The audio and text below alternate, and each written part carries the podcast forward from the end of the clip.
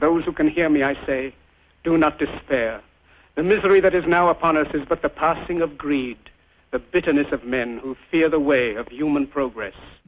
Things are really changing. There are good people here. People across North Carolina are proud of the fact that the Democratic Party chose to have a convention here.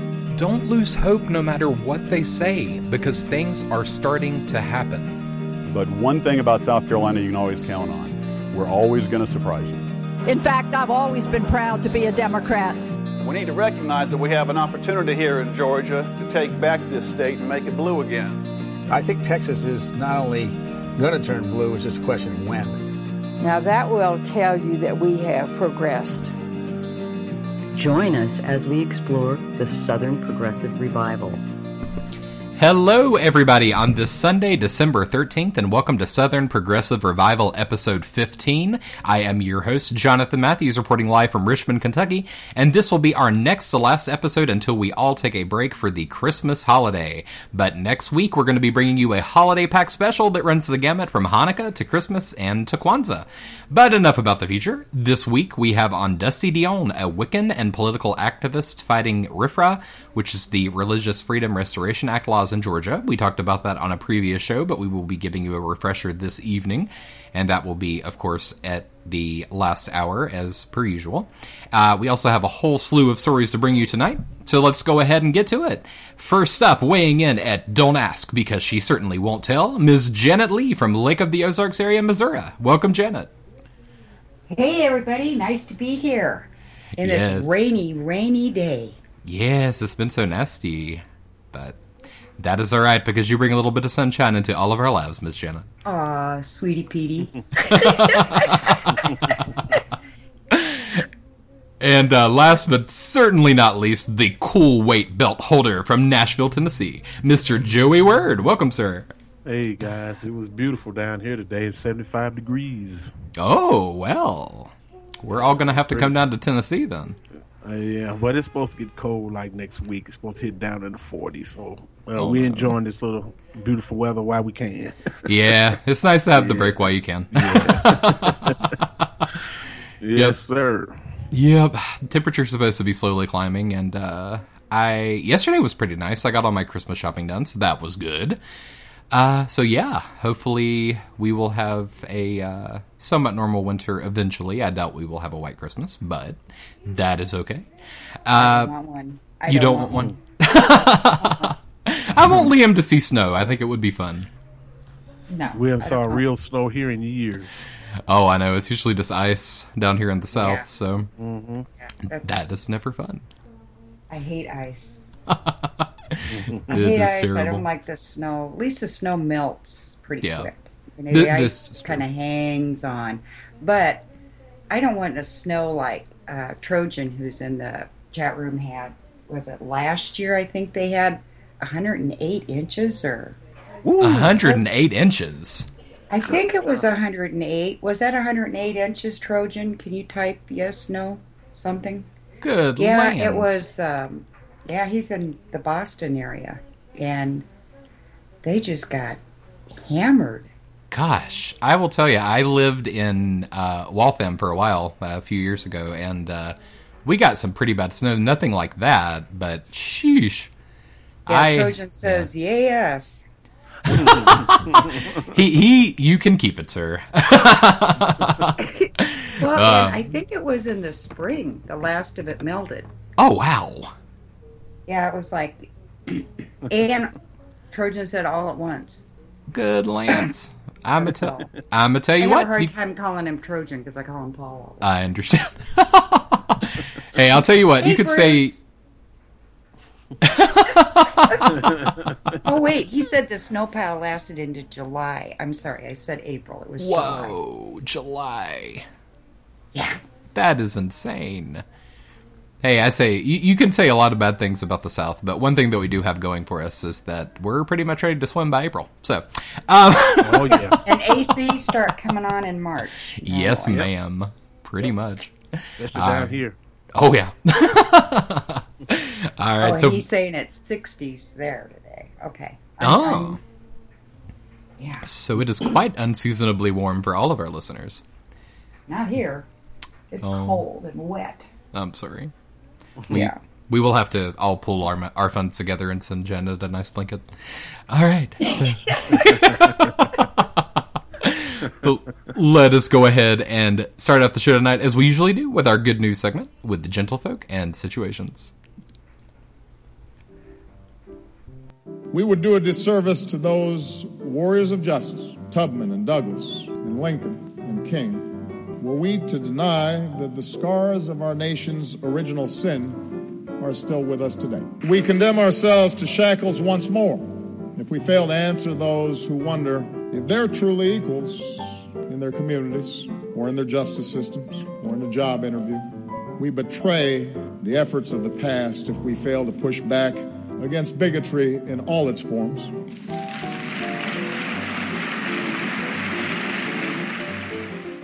Gentlefolk and situations. All right, everybody, welcome to Gentlefolk and Situations. And the audio on our bed this week was, of course, from President Barack Obama, who was speaking on the 150th anniversary of the passing of the 13th Amendment to the Constitution, which states that neither slavery nor involuntary servitude, except as a punishment for crime whereof the party shall have been duly convicted, shall exist within the United States or any place subject to their jurisdiction. Uh, so that was the banning of slavery, and as we all know, that was not the end of the fight. Not then, not during the civil rights era, and it certainly is not today.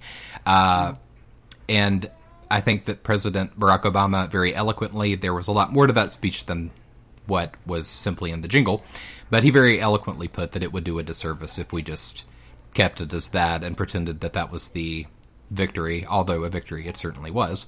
Um, but there's a long road to toll, so we've got to keep Still got a long forward. way to go too. Oh, and yeah. also, too, the Supreme Court, it sounds like they're going to cut back or destroy the, um, you know, the uh, being able to look at people's race or Mhm. gender to, you know, to get into colleges and stuff. I can't even think of what that is. My mind's Affirmative just- action. Affirmative action. Yes, Mhm. they're they're listening to that, and from what I'm hearing, it doesn't sound good. Yeah. It sounds Yeah, they, like are, the- they already wiped their ass with the 65 Voting Rights Act, so why not? Yeah. Yeah. Oh gosh, and who was who was the justice that was caught on audio saying that African Americans were better off in Scalia. Yeah, Scalia, the man who believes that all black people are idiots and should be in slower colleges because they cannot handle intense academic programs. And Thomas is going right along with him. Not surprising. Uh, Kagan had to recuse herself because she was the one that prosecuted the schools for not doing affirmative action. Mhm. So right now, it doesn't look good for our side.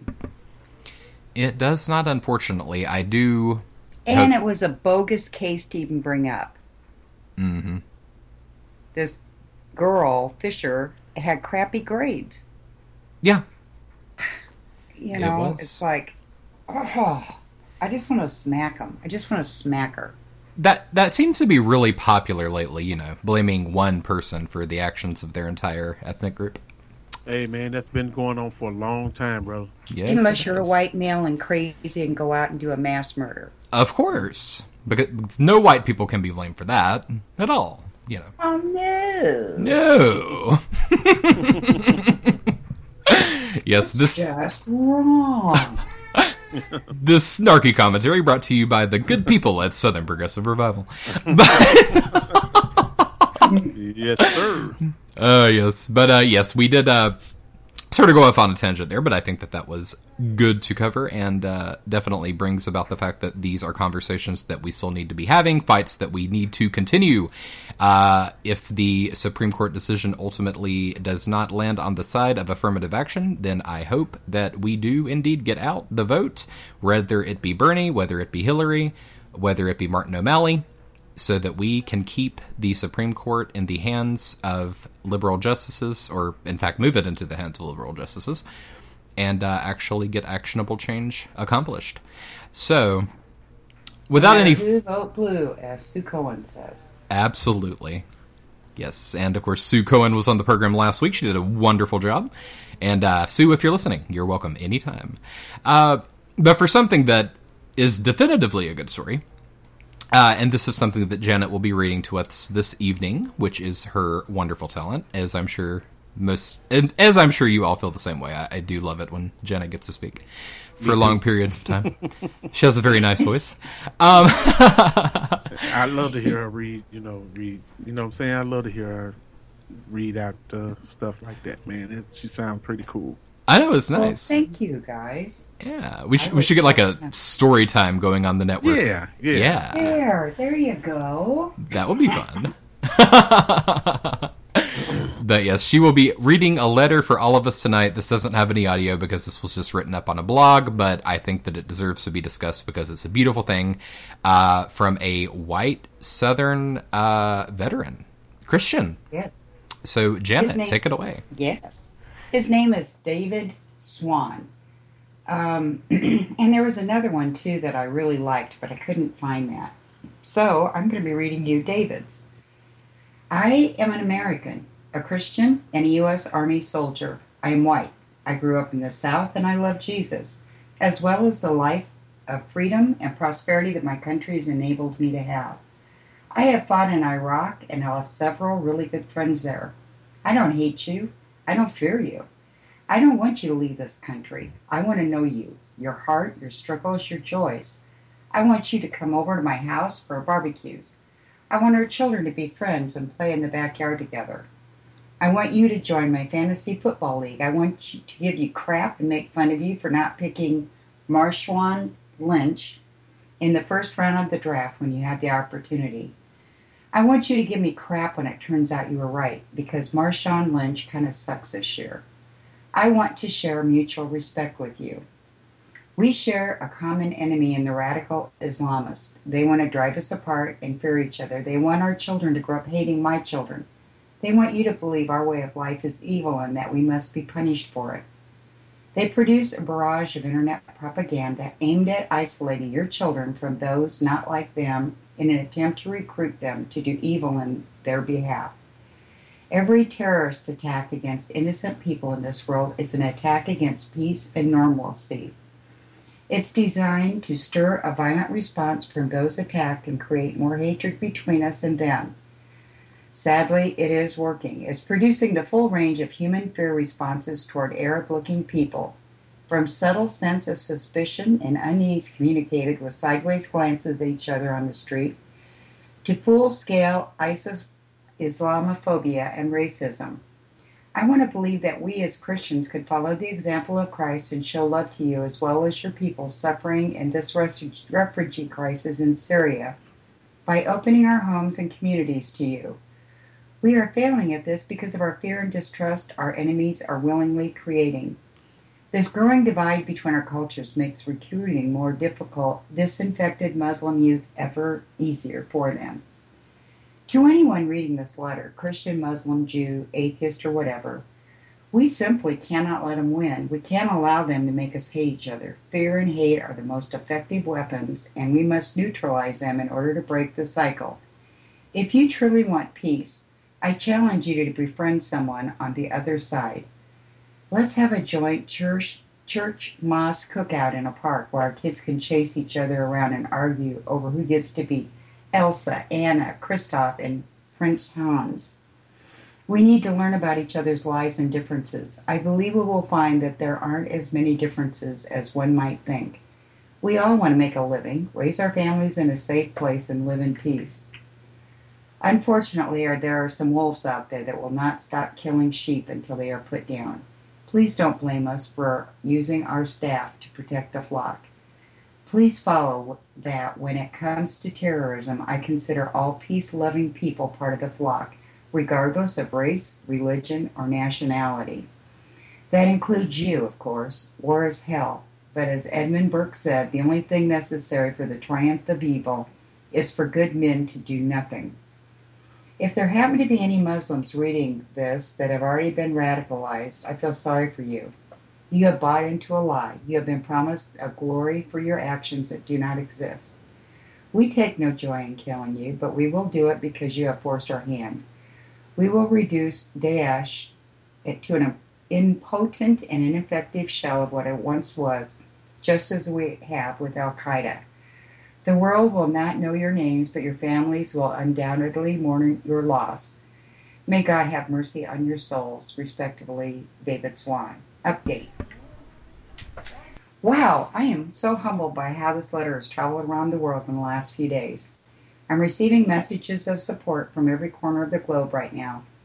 To keep the conversation going, use the hashtag Dear Muslims and let's see how far it can go. If you're interested in my future postings, follow David Swan on Medium or da- at David Swan on Twitter. Additionally, an Army buddy and I are now launching a blog called 30mikemike.com where people that think like us can share what we think it means to be an American. Thanks for reading. And I think that that deserves a round of applause.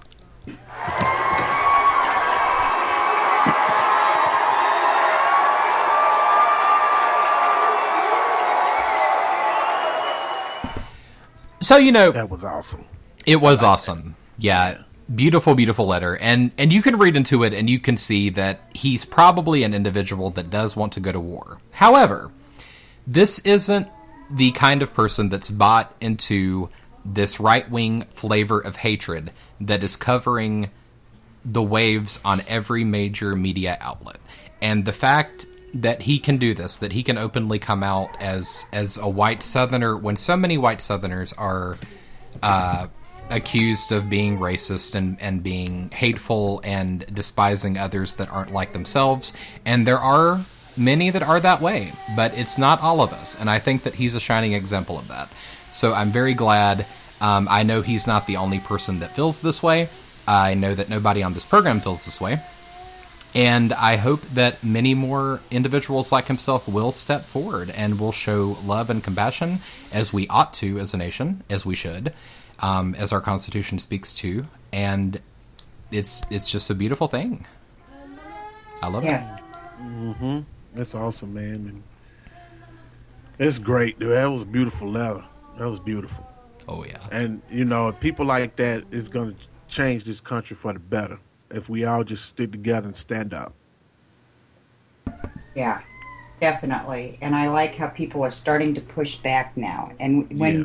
I think it has a lot more impact when it's people that have gone over there and fought and come back Oh, absolutely. too. Mm-hmm. You Yeah. know, and just the average person. Mm. You know, I went over there. I don't hate them. You know, so the Islamic extremism, yes, maybe, but not Muslims.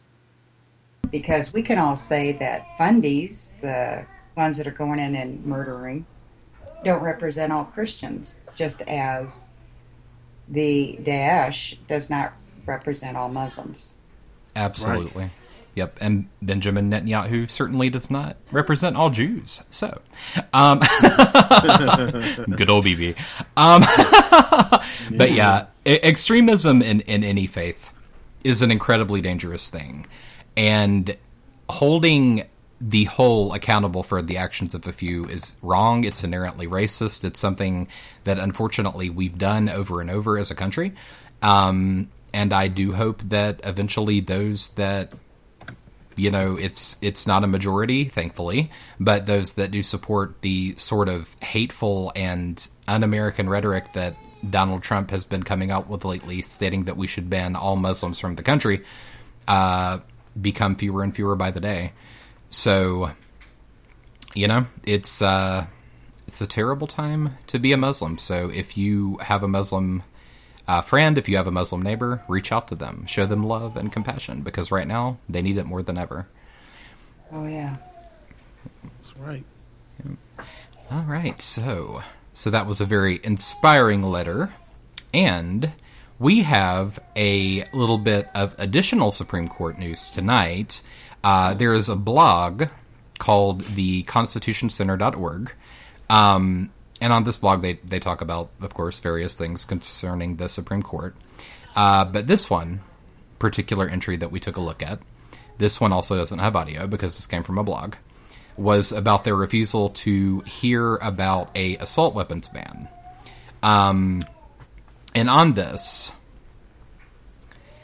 uh, there was a lot of really interesting commentary. Uh, really, what I thought was probably the most interesting, and uh, this, of course, was a case that came out of Chicago. Um, presently, there's a law that bans assault weapons on the type that fire one shot with each pull of the trigger, which is known as a semi automatic weapon, in contrast to a repeating machine gun. Uh, the ordinance also bans bullet magazines carrying more than 10 rounds. Eight states and a number of major cities, including New York City, San Francisco, and Washington, D.C., have similar bans on assault weapons. Um, of course, normally it takes a few years for major constitutional issues to work its their way up to the justices. It doesn't take that long for sequel cases to reach the court. Um, now, it's not been that long ago since the Supreme Court did indeed take a case on the Second Amendment, and they did decide that it did mean that people had the right to uh, hold and bear arms. And after 10 days of deliberation, when they decided not to hear this case out of Chicago, there were there really wasn't a, very much of a reason giving, and it left a lot of people to speculate on why that might be.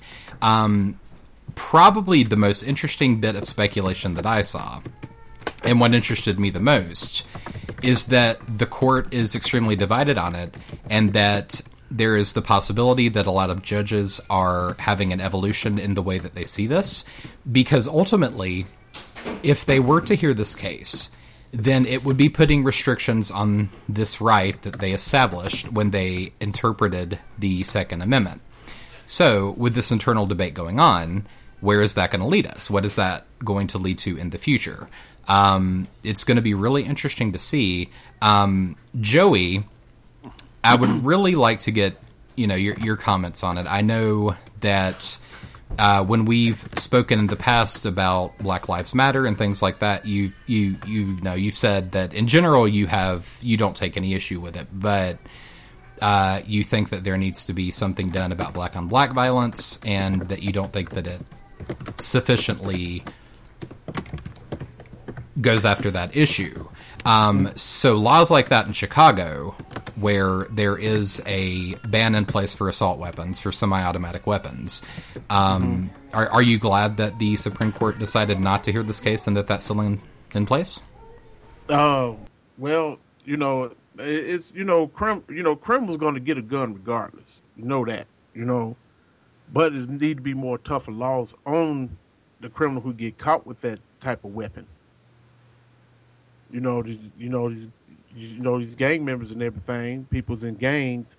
You know they gonna run. They gonna run across uh, uh, AK forty seven with with a you know 40 to 50 round clip. You know, but you know it's just mixed feelings about it. You know, but I'm I'm for it. I'm for it. I understand completely. Um, you know, and if if indeed somebody has their mind set on it, it's not that difficult to go to another state or to another jurisdiction where the gun laws aren't that tight. There's no problem at all. Yeah. You know, like like here, like here in Nashville, you know, they have gun shows like every other three months or so, and you can go in that gun show and buy anything, almost anything, rather, you know, without even showing. You know, you can show your ID. You can't take any loaded weapons in there. You can take your own weapon, you can't take it loaded, and you can buy all kind of weapons in there without background checks. You can buy bullets and everything, you know, Mhm. without background checks. Yeah, that good old gun show loophole. Yeah, yeah. they got it down here and just you know at the fairgrounds. I'd have been there a couple of times, you know, because I'm a gun owner myself, hmm and I was curious about what these, you know, what a few people got, you know, and what they're selling, you know, you know. Even though when I pulled in the parking lot, all I seen was four wheel drive pickup trucks with, with bumper stickers saying "No Obama" and oh, Oh yeah, it's mostly the white uh, right wingers in there, you know. Mostly. Yeah. Well, I don't get pay them no man, you know. I'm I'm legal just like you guys, you know. There you go. you just do what you do. Yeah, but you know, but the thing up in Chicago, they they need to do something because, you know, it, uh, you know the lay. I think it was the Labor Day weekend. Mhm. I think, and you know, over forty people got shot over this weekend. Now, over forty people got shot, and nine people got killed. Mm. Over, I think it was Labor Day. I don't Labor Day weekend. Memorial Day, Labor Day. I think it was one of them days, you know. Yeah. But you know, it was. They need to do something up there. They they really do because it's, it's too many too many young black kids up there killing each other. And you know, I thought them guys out out like on the West Coast was you know crazy. Put it that way, crazy about killing up one another with the gang colors and all. But them them guys up in Chicago, woo. Uh, I never visit that town and go to the wrong spot. You know. I understand. Get understand. mistaken identity. Yeah. they need to do something up there. That's one of the problems I have with Black Lives Matter. Y'all just focusing on the the cops, I, which I can understand. But you know, is is is a whole lot of a whole lot of blacks out there killing each other. You know, and- but we and- can and- still walk and chew gum at the same time. And so if, if we get good background checks and individual states start doing the bans like they're starting to do in, in um, there's eight states now that have banned assault rifles, Mhm. which is why the, there's been seven different cases that have been brought up to the Supreme Court to try to get Heller even opened up further. You know, to stop states from doing that, and the Supreme Court, you know, is refusing to hear them. But mm-hmm. you know, I don't think it'll happen here in Nashville or here in Tennessee. Period, because they will fight tooth and nail to, to not to, to not change the law, to keep it the way it is. Yes, as long as it's in the hands of the states, ultimately, you know. Yeah, it- they don't it's- fight tooth and nail here. You know, they they Oh, gonna yeah. continue to to sell assault weapons, and they're gonna continue to have them them, them gun loopholes, and they're gonna continue to have those, you know, those those gun shows and stuff. But like Caitlin says, which is a great point, that she thinks that the focus is on the cops because they are in authority. I mean, it's one thing to have, you know, white on white. There's white on white crime where people are killing each other, black on black. I mean, people kill people that look like them. I mean, mm-hmm. let's face it. Yeah, most definitely. Mm-hmm. But you don't expect someone that's there to protect you and an authority to turn around and kill you, like, um, you know, just shoot you up like you're a target on a target range. That's true. You know, I'm, I don't have anything against. Trust me, I don't have anything against Black Lives Matter. I don't. I, I love what they're doing, but they do need to do on that, and they need to do more on this black on black crime too. Right. You know, because it's more of that's us. It's more of us dying on with each other's hands than the cops killing us in one year. Yeah. Well, um, Joe, you know, and Joe, my my my sister, Joe, said her concern is for murder resolution rate. So, um, they'll change the subject instead of a law. That's true, Bruce. So we've got there's just too many, too many people that the cops are killing. And yes, there is black on black crime, and that's got to be stopped. But you also have, you know, to me that that's also economics, in a lot of ways. Yeah. I mean, it's almost like we have our own little homegrown tal- Taliban. I, I, don't know. I shouldn't have said that.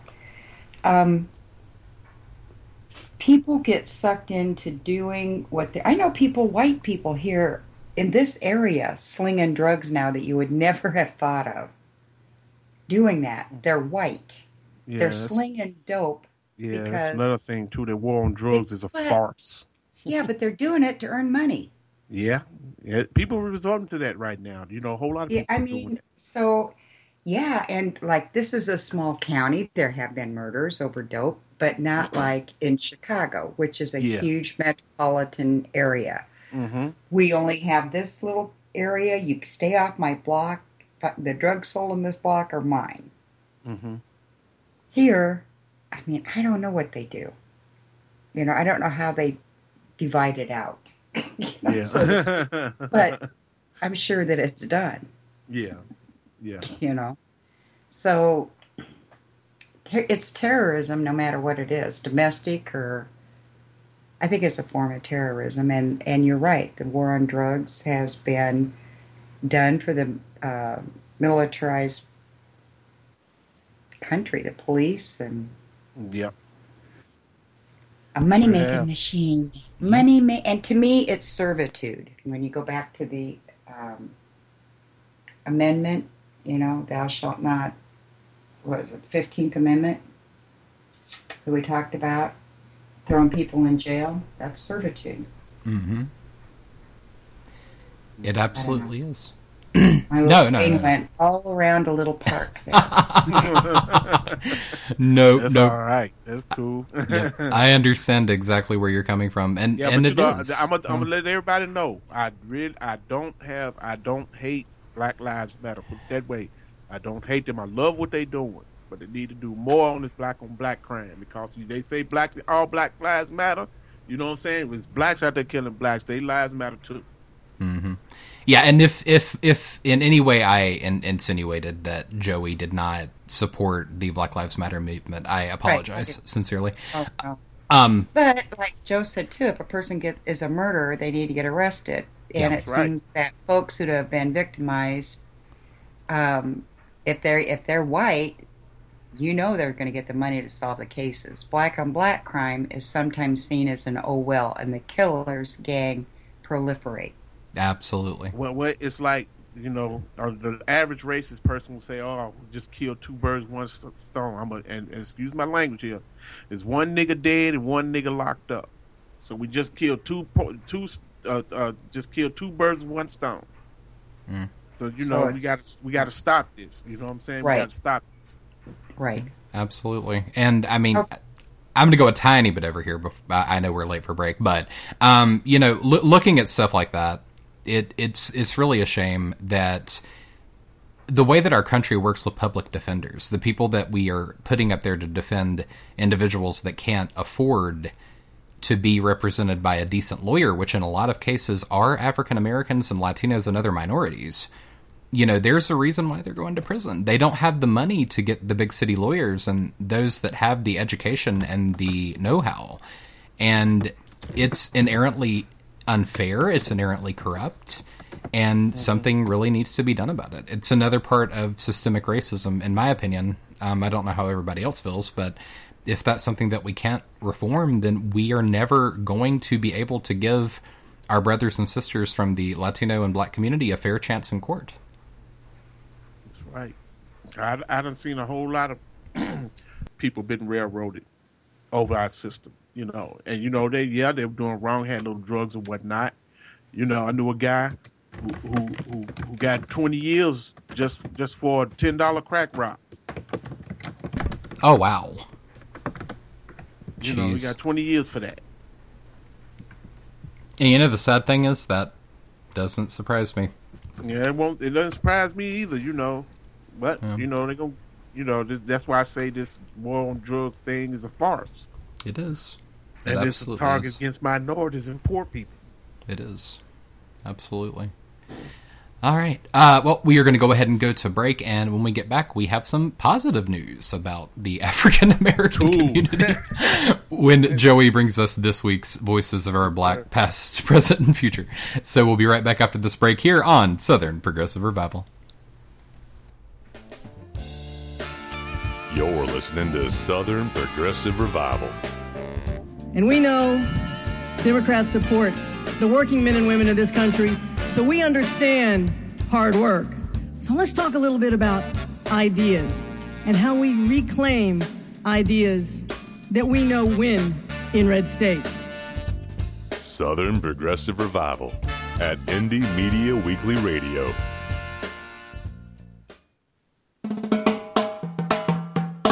Hey everybody, Kim Williams here, proprietor of IndieMediaWeekly.com and Indie Media Weekly Radio. We invite you to check out Ready to Fight for Liberals and Justice, a Facebook community that many of us are a part of here at Indie Media Weekly. Many of our contributors and listeners are as well. So if you're a fan of Facebook, you should check out Ready to Fight for Liberals and Justice and join us. We are ready to fight, and we hope you are too. And we hope to see you there. Just search for Ready to Fight for Liberals and Justice anytime you're on Facebook. Light out, everybody. Every Sunday and Monday at 10:30 p.m. Eastern, Indie Media Weekly presents the Sci-Fi Double Feature with two old-time radio shows from the science fiction and horror genre. The Sci-Fi Double Feature every Sunday and Monday at 10:30 p.m. Eastern, right here on Indie Media Weekly.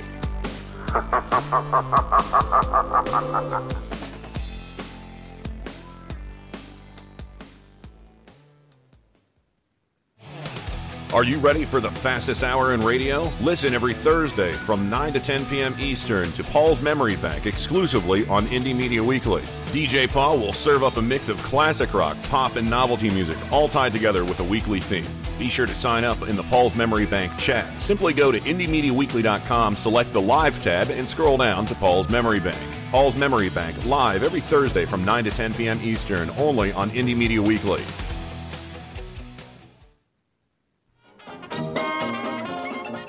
Don't miss Musical Mayhem with Lauren Mayer. Topical comedy songs and commentary from your friendly local humorist, songwriter, and opinionated Jewish mother. You can catch the show right here on Indie Media Weekly on Mondays and Wednesdays at 9:30 a.m., Thursdays at 8 p.m., right after the Tim Corrimal show. You can catch my weekly comedy videos on my YouTube channel, Psycho Supermom, and order CDs through most major retailers as well as my website, laurenmayer.com. So join us for Musical Mayhem, where music, politics, and comedy intersect. So new?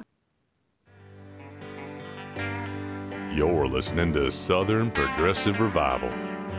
We're the people you see every day in the grocery stores. We obey the laws, we pay our taxes, we fly our flags on holidays, and we plod along trying to make it better for ourselves and our children. Southern Progressive Revival at Indie Media Weekly Radio.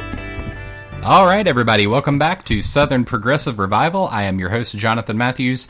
Uh, you may have heard during the break that advertisement for Sci Fi Double Feature, and if you are a regular listener, you may have noticed last Saturday night uh, Sunday night rather, I apologize, that that did not play on time. Uh, there was a little bit of an issue with the mechanisms behind the scene, which plays our pre-recorded comment uh, content. Uh, that has since been rectified, so I promise that it will air tonight on time. And by the end of the show, I hope to have an announcement as to what tonight's double feature will be. Uh, so, with all of that out there, I want to welcome back to the program the man of the half hour, Mr. Joey Word from Nashville, Tennessee. Hey, everyone. Thank you, sir. And of course, last but not least, our very own Ms. Producer, Janet Lee from Lake of the Ozarks area, Missouri, who we will introduce with her jingle. Janet became a star, literally overnight. She had not gone looking for fame. Fame had found her.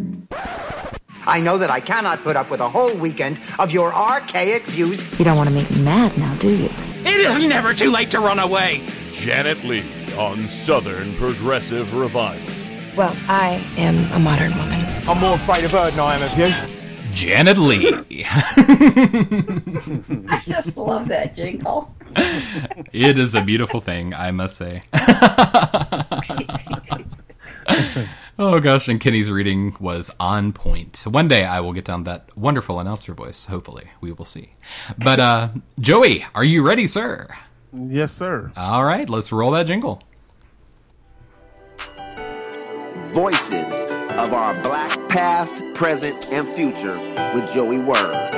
We have come here from the dusty plantations of the deep south. There have been many of our people across the country from all walks of life who have taken it upon themselves to try and pool their ideas it was the 31st of August in 1962 that 18 of us traveled 26 miles to the county courthouse in Indianola to try to register to become first-class citizens. I've had a number of threatening calls, people calling me saying they were going to kill me. My mother explained racism and segregation to me. And what she said, and I'll never forget this, she said, This is not the way things are supposed to be. This might be the way they are now, but they are not supposed to be this way. All right, Joey, take it away, sir. I love that jingle. Oh, uh, our uh, hero for the week is he's a he's a he's a he's a, he's a man from my hometown. He was born here in Nashville, Tennessee, and his name is Benjamin Pap Singleton, Pap P A P. He was born a slave in 1809 after and uh, but after 37 years of bondage, he escaped to freedom. He made uh, he, he made Detroit his home and operated a secret boarding house for other escaped slaves following uh, emancipation, uh, he uh, returned to his native home here in Nashville, Tennessee. After the Civil War, African Americans in the South enjoyed the rights and privileges of American citizenship. But when the federal troops were removed, their rights were no longer secure. The Ku Klux Klan emerged to strike terror and death to blacks who refused to submit to their will. A sharecropping system virtually re enslaved black tenant farmers. Because uh, Kansas was famous for uh, John Brown's efforts and its struggle against slavery, uh, Pap Singleton considered uh, the the state a new uh, Canaan, and he was like they say the Black Moses, would lead his people to a promised land. He traveled through the South organizing parties to colonize in Kansas. He distributed uh, promotional posters and handbills, which uh, which touted uh, sunny Kansas as one of the finest countries for poor men in the world, with plenty of stone and water and wood on the streams. One poster described large tracts of land, peaceful homes, and firesides, undistributed by anyone. Between 19 between 1877 and 1879, nearly 300 African Americans followed him to Kansas. Some lived in uh, in Singleton's uh, colony in Cherokee County. Others settled in Wyandotte in Topeka, Tennessee town, and Dunlap Colony near uh, uh, present Emporia. Singleton advocated the organized colonization of blacks in communities like Nicodemus, first settled in uh, 1877. A second wave, nearly 20,000 African Americans came to Kansas in 1879 and 1880. Unlike the first groups, a group of immigrants that had resources and arrived in smaller or organized groups, these exodus had no money and they arrived daily by the hundreds. The communities in which they uh, tried to settle were already struggling economically and were and were not uh, prepared for such a spike in you know in the population. The um, the communities uh, appealed to the state government for assistance, resulting in the creation of Kansas Freedom uh, Freedmen's Relief Association in uh, 1879. The mission of the KFRA was to uh, collect and distribute distrib- distribute uh, resources for struggling African Americans in Kansas. Although many African Americans came unprepared, most who uh, remained uh, were able to improve the quality of their lives and make important contributions to the state and the communities in which they lived. You know, known uh, as Pap Benjamin Singleton, he died in 1900 uh, Though his last years, he took great comfort and pride in the role he played as father of Negro Exodus. You know, uh, like I said, you know, like I said before, you know, guys, uh, you know, even though we endured a whole lot in this country, you know, um, uh, this is our, this is my country. This is your country. This is our country. Let's come together and make it a better country. I know we all don't agree, but we can uh, agree to disagree with love and respect, not hate and disrespect. Thanks, guys.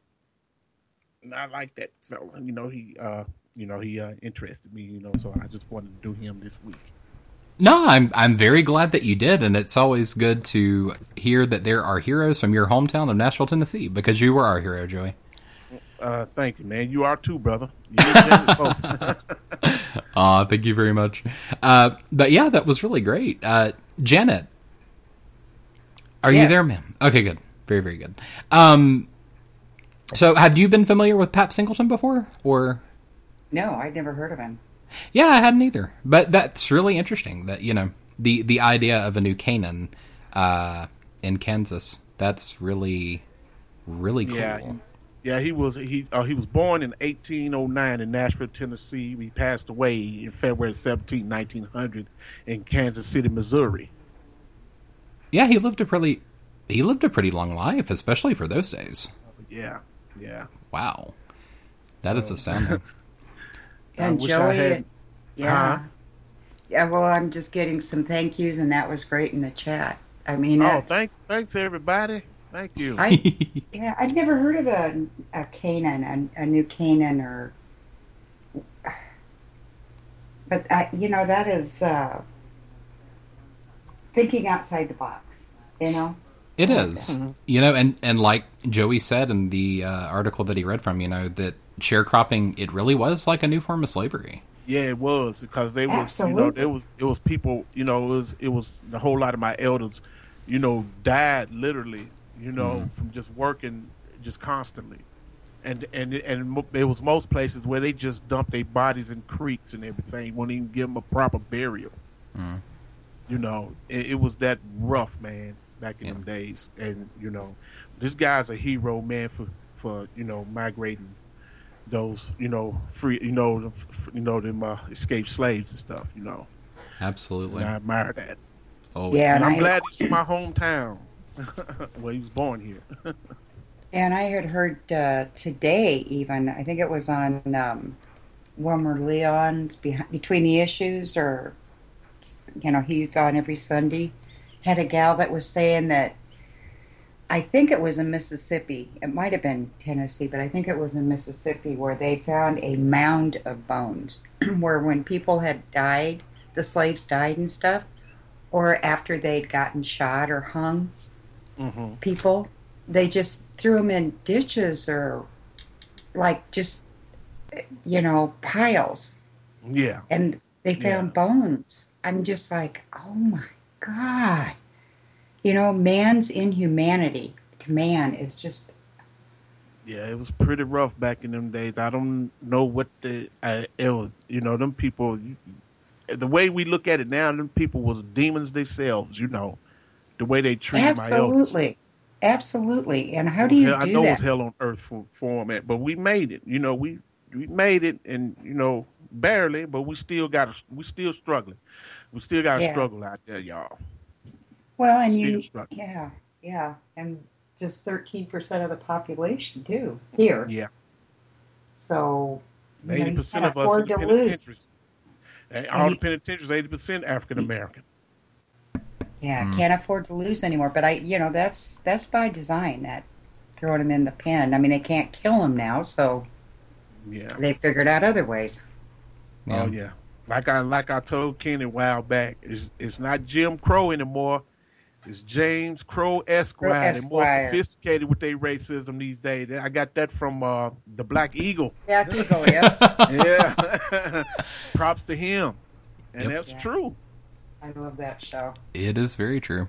They are certainly getting a lot more sophisticated, uh, particularly with the Tea Party, and uh, you know they. not, that you can call them very sophisticated, but they are at least a modicum more sophisticated than the Ku Klux Klan. But the only difference between them and the Klan, as Kenny has pointed out on his show many times, is that they are, uh, you know, the Klan is at least honest about the fact that they're racist. So, yeah. But yeah, I, I read this article and I was like, wow, you know, I ain't never heard of him. Maybe nobody else ain't heard of him. So I just go ahead and run with it. There you go. and that is why you are our senior historian for the show. So, Thank you, man. I do like history, man. I always like history better than math. oh yeah, me too. I I was oh gosh, I was terrible at math. I don't even want to go into oh, that. man. I, was, I know I was. I was bad at math. the struggle is real, but um, but history, I love history. I don't give a damn if it's bad or good. You know, you can learn from it. You know, Mhm. and keep from making mistakes. You know, you know, Absolutely. like you know, they they said if you don't learn about history, you know, what I'm saying it does to repeat itself. So Absolutely. everybody get out there and learn. You know, learn your history. yes, sir. And Bruce says he's 100 miles from north of Nashville, and that it's sick how prejudiced folks are. Hmm. Oh yeah. Yeah. Yeah. It is really Yeah. sad. But, you know, we we work Have together to keep to- working at it. Yep, absolutely. Yeah. We still we we still got our good Southerners like us, and you know my friends, and Well, and we we just got to remember we got to get out and vote because Yeah. the sickos are twenty percent, which is a huge number of the population, and um, there's more of us than them. Yeah. And yes, they've done everything they can to keep us from voting and uh, gerrymandering and trying to just run the gamut of voter suppression laws. And we just have to keep fighting until everything turns over. yeah, that's why we need to get uh, more is- like people leaning to the left in the Supreme Court. That's why we need a Democrat in the White House. Yes, and they're saying Now, that them they're guys ain't gonna that- last there forever. They ain't gonna be there No. forever. No, and they're saying this is one of their last chances to win the White House, and they know it, which Yeah, is why they- they're fighting so hard. Yeah. Because Mhm. once that turn turns, it's gone. And that's why we got to get out there and fight harder.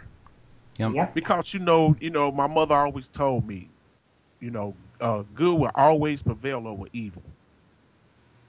Yep. And when the when the things, my my grandma used to say, when the tough get going, no, wait, when things get tough, the tough get going. Mm-hmm. So we just got to keep going. And you know, like the right wing, they they biggest persona, and they and I give them their props for it though. Now, the way they win is through fear and hate. And shutting down the media. That's Mhm. why Indie Media got- Weekly is so important, and Yeah. all of our independent stations. Yep, that's right. Yeah. That's why I'm And, uh, glad I'm here with you guys. Yes. And we're glad you're with us. Absolutely. it makes life much better so that we can Oh, keep on fighting together.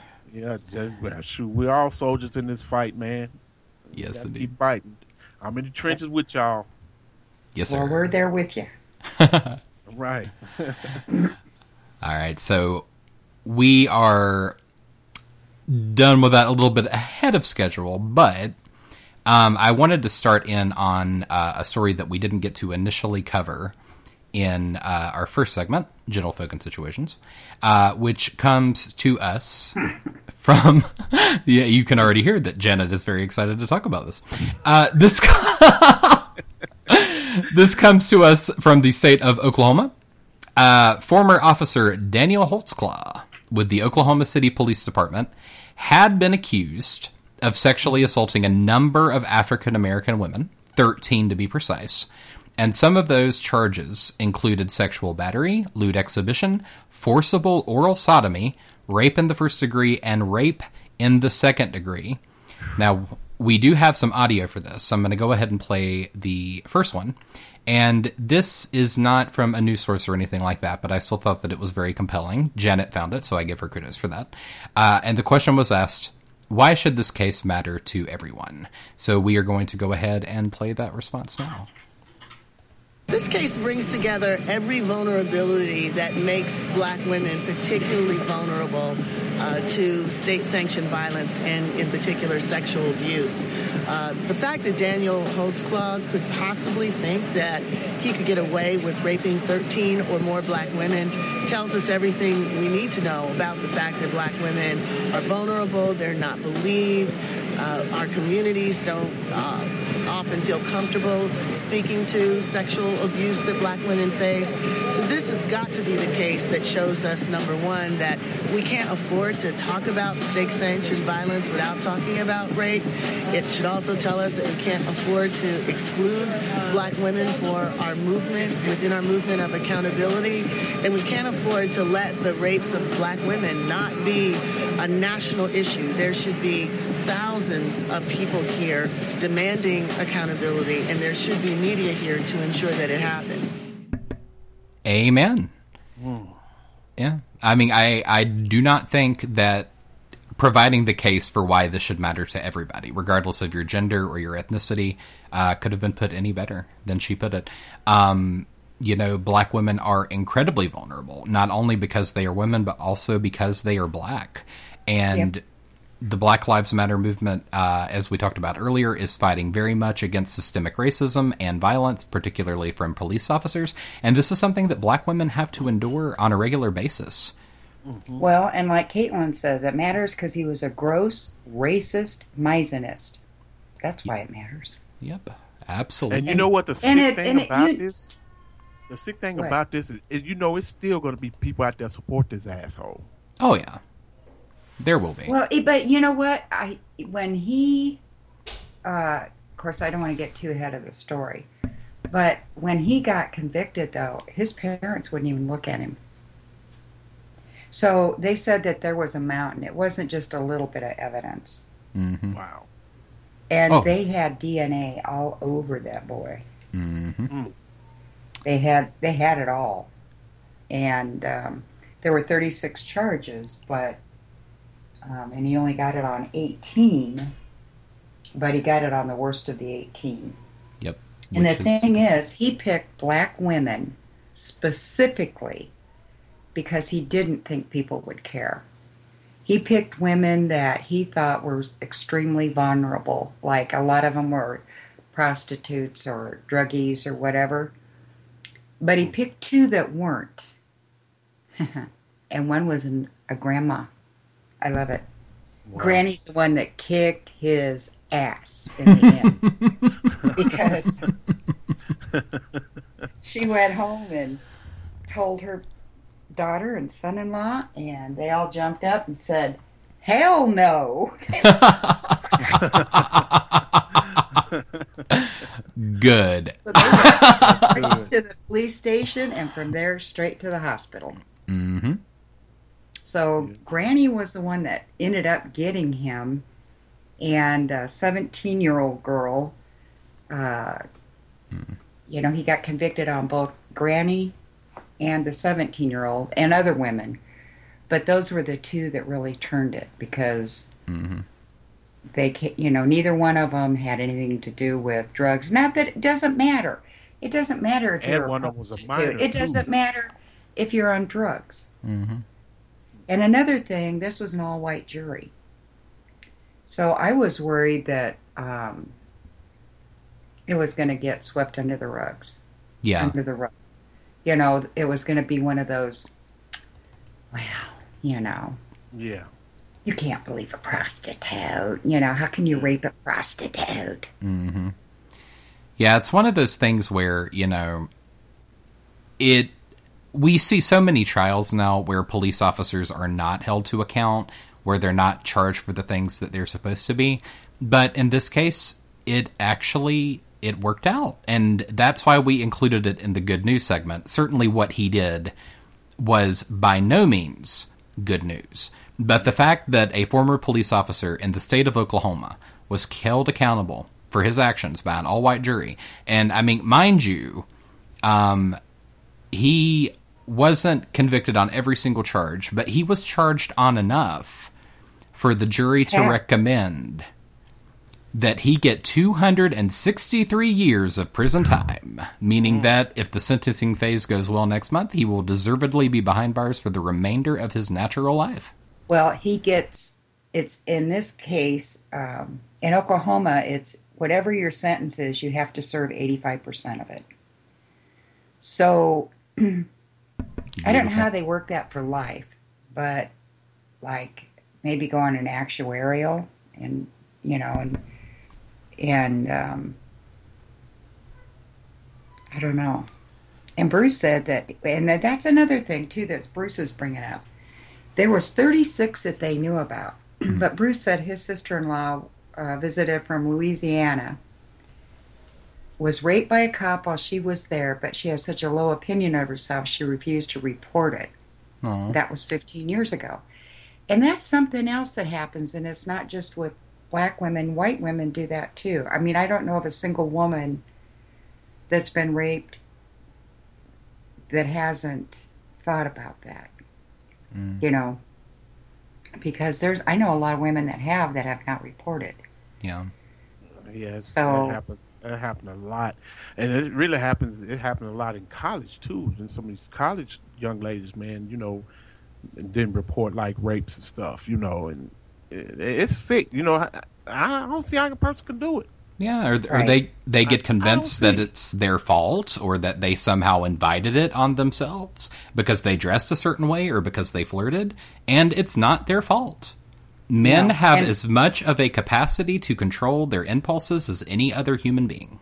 And I used to Yeah, tell my, some- my son, I don't give a crap if she's out in the middle of the road asking for it, fuck nut naked, naked, you know. Yeah, Stay away from it. yeah. Just don't do it. Mm-hmm. But, and like Trojan says, the poor widow baby cried. Oh my God. He did cry, he and was sobbing. Like he a- was sobbing. Yeah, Oh Yeah, my cause, And- because he because he know what they do to rapists in them places. Oh, and yeah. he's an ex cop too. Oh yep. God. He's gonna have a rough 263 Yeah. Oh yeah. It's gonna be rough. He That- got- that's a- I don't know. Did he get out on probation? Does anybody, or not probation, but does he get out until sentencing? Uh, I you know he I, found out. I wonder. I honestly I do not know. I will have to look that up. Uh, maybe we can get a uh, update on that shortly before. Um, but before we go to break, I do want to mention because I forgot to. Uh, Oh, yeah, the, the day that he was found guilty was his 29th birthday. So happy birthday, Daniel Holtzclaw. you know what? We should, instead of the birthday song, we should go bye bye bye do do do do bye bye. bye. na na na. There you go. Na, na. Hey, goodbye. Goodbye. so yes, good riddance, sir. Going, But yeah. They kept asking women, what would be the justice? You know, what would justice look like in this case? And I think hmm. even, and that was before he got convicted. Mm-hmm. You know, it was. It's just so rare for something like this to happen where a cop actually does get convicted. I think a lot of them had a hard time even coming up with stuff. Yeah. You know, because it. For I think for women, to have somebody be convicted that should have been convicted, and I'm not saying there haven't been false ones, but this one definitely was not. Yeah. You know, this is that's a whole different rabbit hole. Um, the fact that he was a cop and he was white and he was raping black women, this is such a big frickin' deal Mm-hmm. It absolutely is. Yeah. Yeah, for and the him fact, to get convicted and yeah, 200 and some years. Oh my gosh, we're talking Mhm. 160. He'll never get out. Now that the judge can do something different. In Oklahoma, normally the the the jurists can, in some cases, you know, give their opinion. Normally they don't. But in this case, they gave the judge what they wanted to see happen to this man. oh yeah, So I'm for glad them that to do did. that, that's that was an added layer of get this asshole out of here. yep. There were no tears shed and uh, Well, yes, declaring him guilty. Well, he he cried, but you know the the jury. There were no tears shed by the jury. You're such a lonely boy. Yep. yeah, no, don't need to cry. Don't need to cry, man. You know, Yep. shoot. you made your bed, lay in it, sir. This Yeah. party now. I'm, I'm sorry. Don't I'm like that, man. things. Mm. All right, so we ran a little bit over again. I do apologize, but we are going to go ahead and run to break real quick. So stay tuned here to Southern Progressive Revival. You're listening to Southern Progressive Revival. We have been the instrument of change in the past. We know what needs to be done. We know how to do it. We know that we can impact policies which affect education, human rights, civil rights, economic and social opportunity. Southern Progressive Revival at Indie Media Weekly Radio. Maybe real prison reform is possible. I'll tell you why today on Hightower Radio. Too many people are behind bars that don't belong there, declared a group demanding major reforms to America's throw 'em all in jail mass imprisonment policies. For nearly 50 years, politicians and prosecutors have pushed a no mercy, tough on crime mantra, which has proven to be grossly unjust, exorbitantly expensive, counterproductive, and needlessly destructive to families and whole communities. We need less incarceration, not more, the reform group recently proclaimed. Of course, you'd expect the ACLU to urge a humane and just approach to crime and punishment. Only this is not the ACLU. Called Law Enforcement Leaders to Reduce Crime and Incarceration, it's made up of 130 of our country's top crime fighters, including big city police chiefs, sheriffs, and prosecutors from coast to coast. These are officials who've built careers on the harsh autocratic practice of police sweeps and mass arrests, especially targeting impoverished communities of color. They know the difference between actually reducing crime and posturing as crime busters by hoking up charges and hustling thousands of people into prisons for minor offenses. When such a broad group steps forward to say they were wrong, that the rush to prison makes crime worse, that's a possible sea change in policing philosophy. Indeed, they're calling for one, more alternatives to imprisonment, especially for addicts and the mentally ill. Two, reclassifying many nonviolent crimes as misdemeanors and reforming ridiculous mandatory sentencing laws. And three, a wholesale effort to repair the dangerous rift and loss of trust between police and the communities they're intended to serve. This is Jim Hightower saying, as one of the group's leaders put it, this is just common sense. To get involved, go to brennancenter.org, B R E N N A N center.org. To get more of Jim Hightower's populist take on what Wall Street and Washington are up to, visit www.hightowerlowdown.org. Come walk with me, Michael Sharball, through the broken doorway. 11 a.m. Saturdays and Wednesdays, and only on IndieMediaWeekly.com.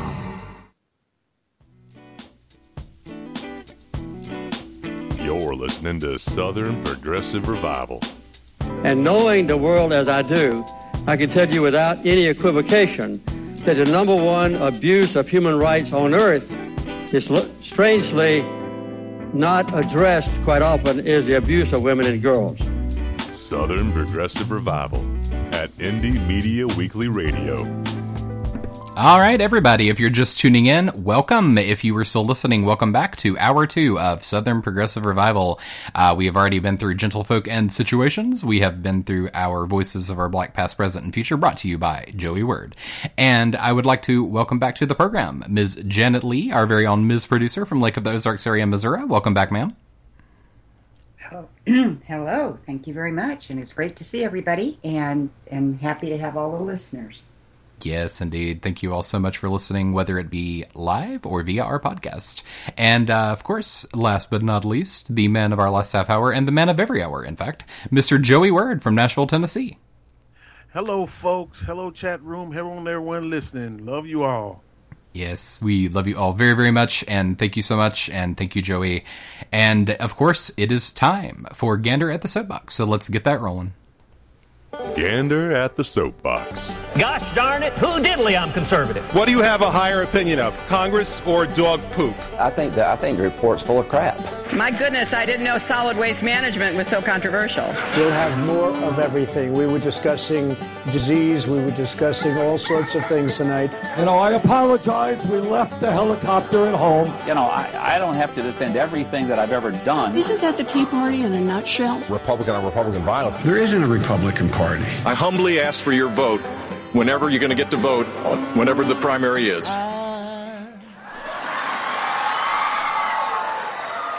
So in love with you. All right, welcome to Gander at the Soapbox, where we discuss things about politicians and campaigns going on here or those visiting here. And tonight, I am so excited about our first story because, as a Southern politics show, we so rarely get to talk about Donald Trump. Uh, so I am going to let Janet go ahead and bring this beautiful story to you now, and afterward, uh, we are going to have some Trump discussion, y'all.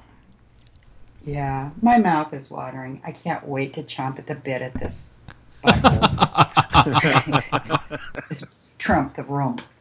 Um, St. Petersburg mayor, this is on Forward Progressives, uh, Rick Kriseman, his best response so far to Trump's newest ridiculous proposal that we should temporarily bar all Muslims from entering the United States. He said, I am hereby bar- barring Donald Trump from entering St. Petersburg until we fully understand the dangerous threats posed by all Trumps. and two hours after he tweeted that, he had um, uh, 2,000 people that had already retweeted it.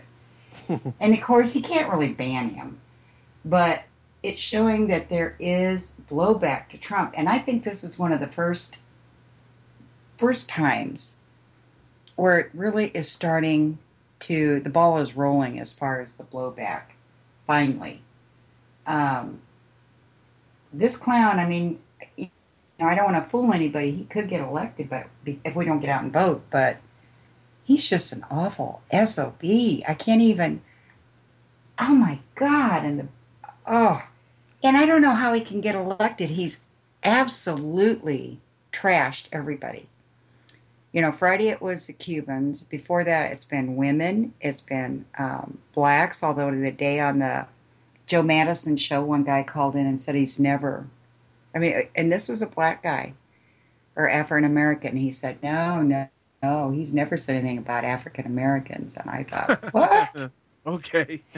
and then um, he's uh, made fun of uh, Asians, you know, with uh, his exaggeration of how they talk and did the little eye thing. Um, what about the guy with the uh, the reporter with the yeah with the disability? Yeah. Oh, people yeah. with disabilities. I mean, who am I missing? I'm trying to think. I mean, I just can't figure out any more. You know, now we've got Muslims in the mix, and he's starting to get all these countries that don't want him. Well, one of the things that he did uh, when Ben Carson started rising in the polls is that he said that since he's a Presbyterian, he's more of a mainstream Christian. So he he even is going after other Christian denominations. Yeah, Carson doesn't seem to know that that mm-hmm. he's been poked by him.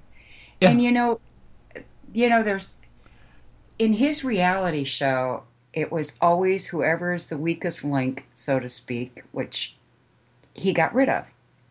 And that's what he's doing now. He's considering who his weak links are.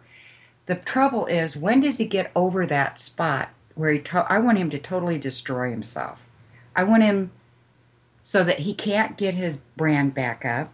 And obviously, there's no way he's going to come far enough to the middle to get the majority of the Dems Although he doesn't, he says he doesn't need us. he hmm. needs us to stay home. Yeah. he needs to go back to his rea- reality show. Yep. I don't. Even, he doesn't even have it. They won't even let him on. Yep. okay. Here, here would be my my dream. My my my dream scenario with Donald Trump, and this is something that I've thought a, a lot about. But uh, I remember back when he signed that pledge stating that he would be loyal to the Republican Party. Uh, of course, over the past week, he stated that you know it's a two way streak. They have to show him respect, and he has to show them respect. So if they don't show him respect, he says that there's a possibility that he would bolt from the party and you know run as an independent. And Ben Carson now has spoken out and saying that he doesn't like the fact that they had a closed door meeting about the possibility of a brokered convention. Now, you won't hear me say this a lot on the show because, for the most part, I, I believe that most closed door meetings in the Republican Party are probably not very nice places to be. But, um, you know, I, I honestly think that looking at the number of candidates in this race, uh, Cruz is leading in Iowa now. Uh, Trump is ahead in New Hampshire, but Christie's catching up on him. The possibility of a broker convention at this juncture is it's a reality. It could really, really happen. Um, I, I think that they were earnestly discussing it and what they would do. But I think that if Trump saw that he was going to lose the nomination, that it went to a brokered convention, that he would run as an independent. And I would love to see it because it would split the conservative vote so badly. Oh, wow, dude. Oh, my gosh. Awesome. You talking about comedy gold, Mhm. comedy platinum. I, but Ted Cruz scares me even more than Trump. Oh yeah. Because Cruz is a believer. hmm I mean, he's a real believer in the crap that he's saying. Trump is a carnival bark, barker, hmm but they're all scary. They're all fascists. Yeah, But- they're they're all But terrifying. if they do get a brokered deal, it you know I would think that it would put automatically put um, Hillary or Bernie in the White House. I mean, I how are they going to do that? You know, I mean, yeah. And it's going to be really difficult to choose who to go with because if if you don't choose Carson or Trump, then that's going to disaffect everybody that's coming to the party for this election because they liked these political outsiders. And if you don't choose an establishment candidate, that's going to disaffect the longtime Republican Party loyalists that are sane and, and truly yeah, exactly.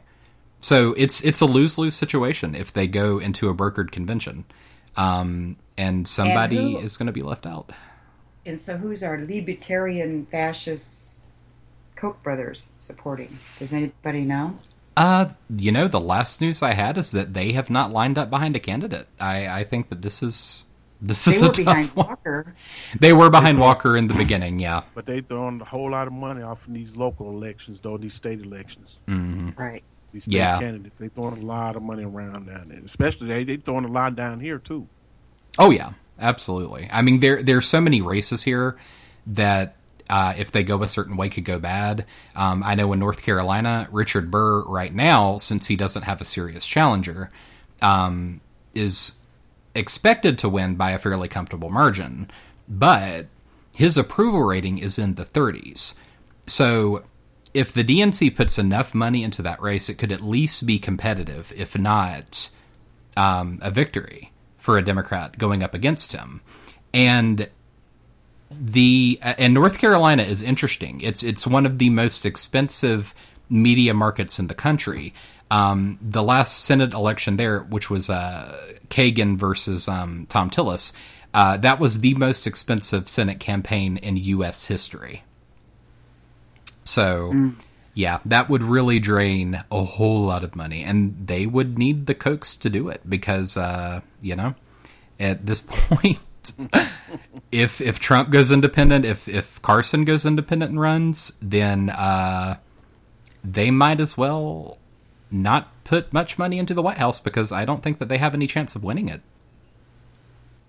No. Might as well hang them hats up, fellas. Yes, indeed.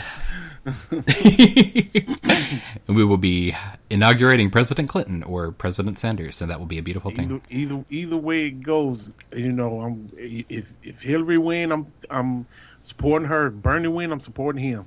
Amen. Same here. I'm not going to stay at home. Yep. Me either. Absolutely. Oh gosh. But um speaking of all that, ah gosh, that was fun. We we need to have like a, a Trump special at some juncture. Anyway, um That'd be great. I have to So- take that extra high blood pressure pill, but that'd be great. Yeah, there you go. oh gosh, he's he's fun to talk about. That's one of the liabilities extra of Cinepril, uh, Well- extra Cinepril, please. Yes indeed. Yeah, and like Caitlin says too, no matter who the Democrats put out there, we have to continue to turn out and vote and support them because if we Mm-hmm. don't, we're going to end up like we are now, the obstruction. Absolutely. Right on, Kate. Right on, baby. Yes, ma'am. Yep. Absolutely. Um, and I think that this story sort of goes together well. Um, of course, as many of you may have learned by this juncture, we here at Southern Progressive Revival have a love hate relationship with uh, Senator Lindsey Graham from South Carolina. Uh, because he. Oh, Lindsay. oh, what a man he is. But, um. yeah. What a man, what a man, what a man. you know he he he's a war hawk. Um, I hesitate to say that he's not as dangerous as the other candidates currently running for the Republican nomination, but he might be a little less. I don't know, but I'll. He's hung around too much with Bomb Bomb McCain. Yeah, he is, and uh, but you know, every now and then Lindsay will say something that's really good, that's true, that's honest, um, that shows that he actually has a moral compass. Um, So he did an interview on CNN, and I'm going to go ahead and play this first audio. It's lengthy. I'm going to go ahead and warn you. I believe it's almost three minutes worth of audio, but totally worth it. So uh, go ahead and uh, listen to this. As soon as this is done, we will discuss it. Uh, it's actually three minutes and 34 seconds. So uh, bear with us for that amount of time, and I promise that you will love it. So here we go. What is your reaction to hearing what Donald Trump says? I'm disgusted. Well, I want to talk to the Trump supporters for a minute. I don't know who you are, and I don't know why you like this guy. I think what you like about him, he appears to be strong when the rest of us are weak. He's a very successful businessman, and he's going to make everything great. He's going to take all the problems of the world and put them in a box and make your life better. That's what he's selling. Here's what you're buying he's a race baiting, xenophobic, religious bigot. He doesn't represent my party, he doesn't represent the values that the men and women who wear the uniform are fighting for. I've been in the Air Force for 33 years. I retired this June. He's the ISIL Man of the Year, by the way. Just got back from Iraq a week ago this Monday. I know. We interviewed you live from there. You were with mm-hmm. Senator John McCain, and you were going to into Iraq to get a status report. What what were they saying there about all of this? The military leadership and the diplomatic corps. Now we have young men and women in harm's way all over the world, particularly in the Middle East. They were concerned about this rhetoric because the enemy will use it against us. Um, so, what was a concern last week has to be DEFCON 4 this week. Because what Mr. Trump is doing, and I don't think he has a clue about anything, he's just trying to get his numbers up and get the biggest reaction he can. He's putting uh, our soldiers and diplomats at risk. He's empowering the enemy. And this ban, if it's actually enacted, would take people who have been interpreters who came to our side in Iraq and Afghanistan who are under siege in their own countries and basically becomes a death sentence for them. You're saying he's empowering the enemy. Yes. You draw a direct line between his rhetoric and what? Recruitment for ISIS? Yeah, they use that to turn uh, the region against us. Our diplomats and military commanders were very worried when the guy was going to burn the Koran. Remember that? The guy in Florida? Yep. I've been there 36 times. I can tell you that most Muslims, most people in the faith, reject this radical ideology. The reason we'll win this war is because very few fathers and mothers want to turn their daughters over to ISIL. The way you win the war, just don't kill terrorists. You invest in the lives of others. Young people in the Mideast are less sectarian. That's where we should be investing. Giving a young woman a voice about her children in the Mideast is the ultimate uh, antidote to terrorism. That's how you win the war a hopeful life versus a glorious death. And what Mr. Trump is doing is undercutting everything we stand for.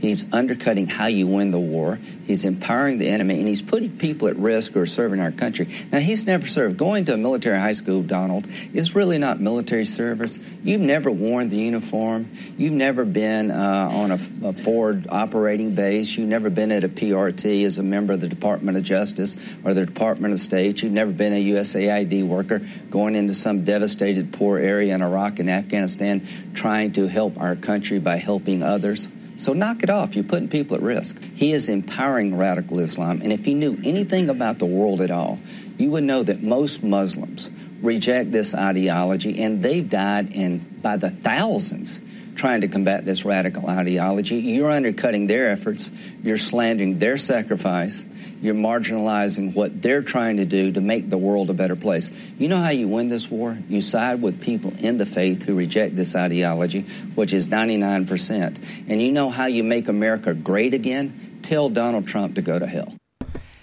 Yeah, he, uh, first of all, um, that was a long, long bit of audio, but I could not pick out a single incorrect thing that he said. And at the end, when he hold, told Donald Trump, when he said to make to America great again, tell Donald Trump to go to hell. yeah. You know what, man? Uh, I give him his props on that, but y'all created that Trumpenstein monster. Mm-hmm. Y'all on that big megaphone you have, y'all created that. Yep. And you're reaping the rewards. Yep.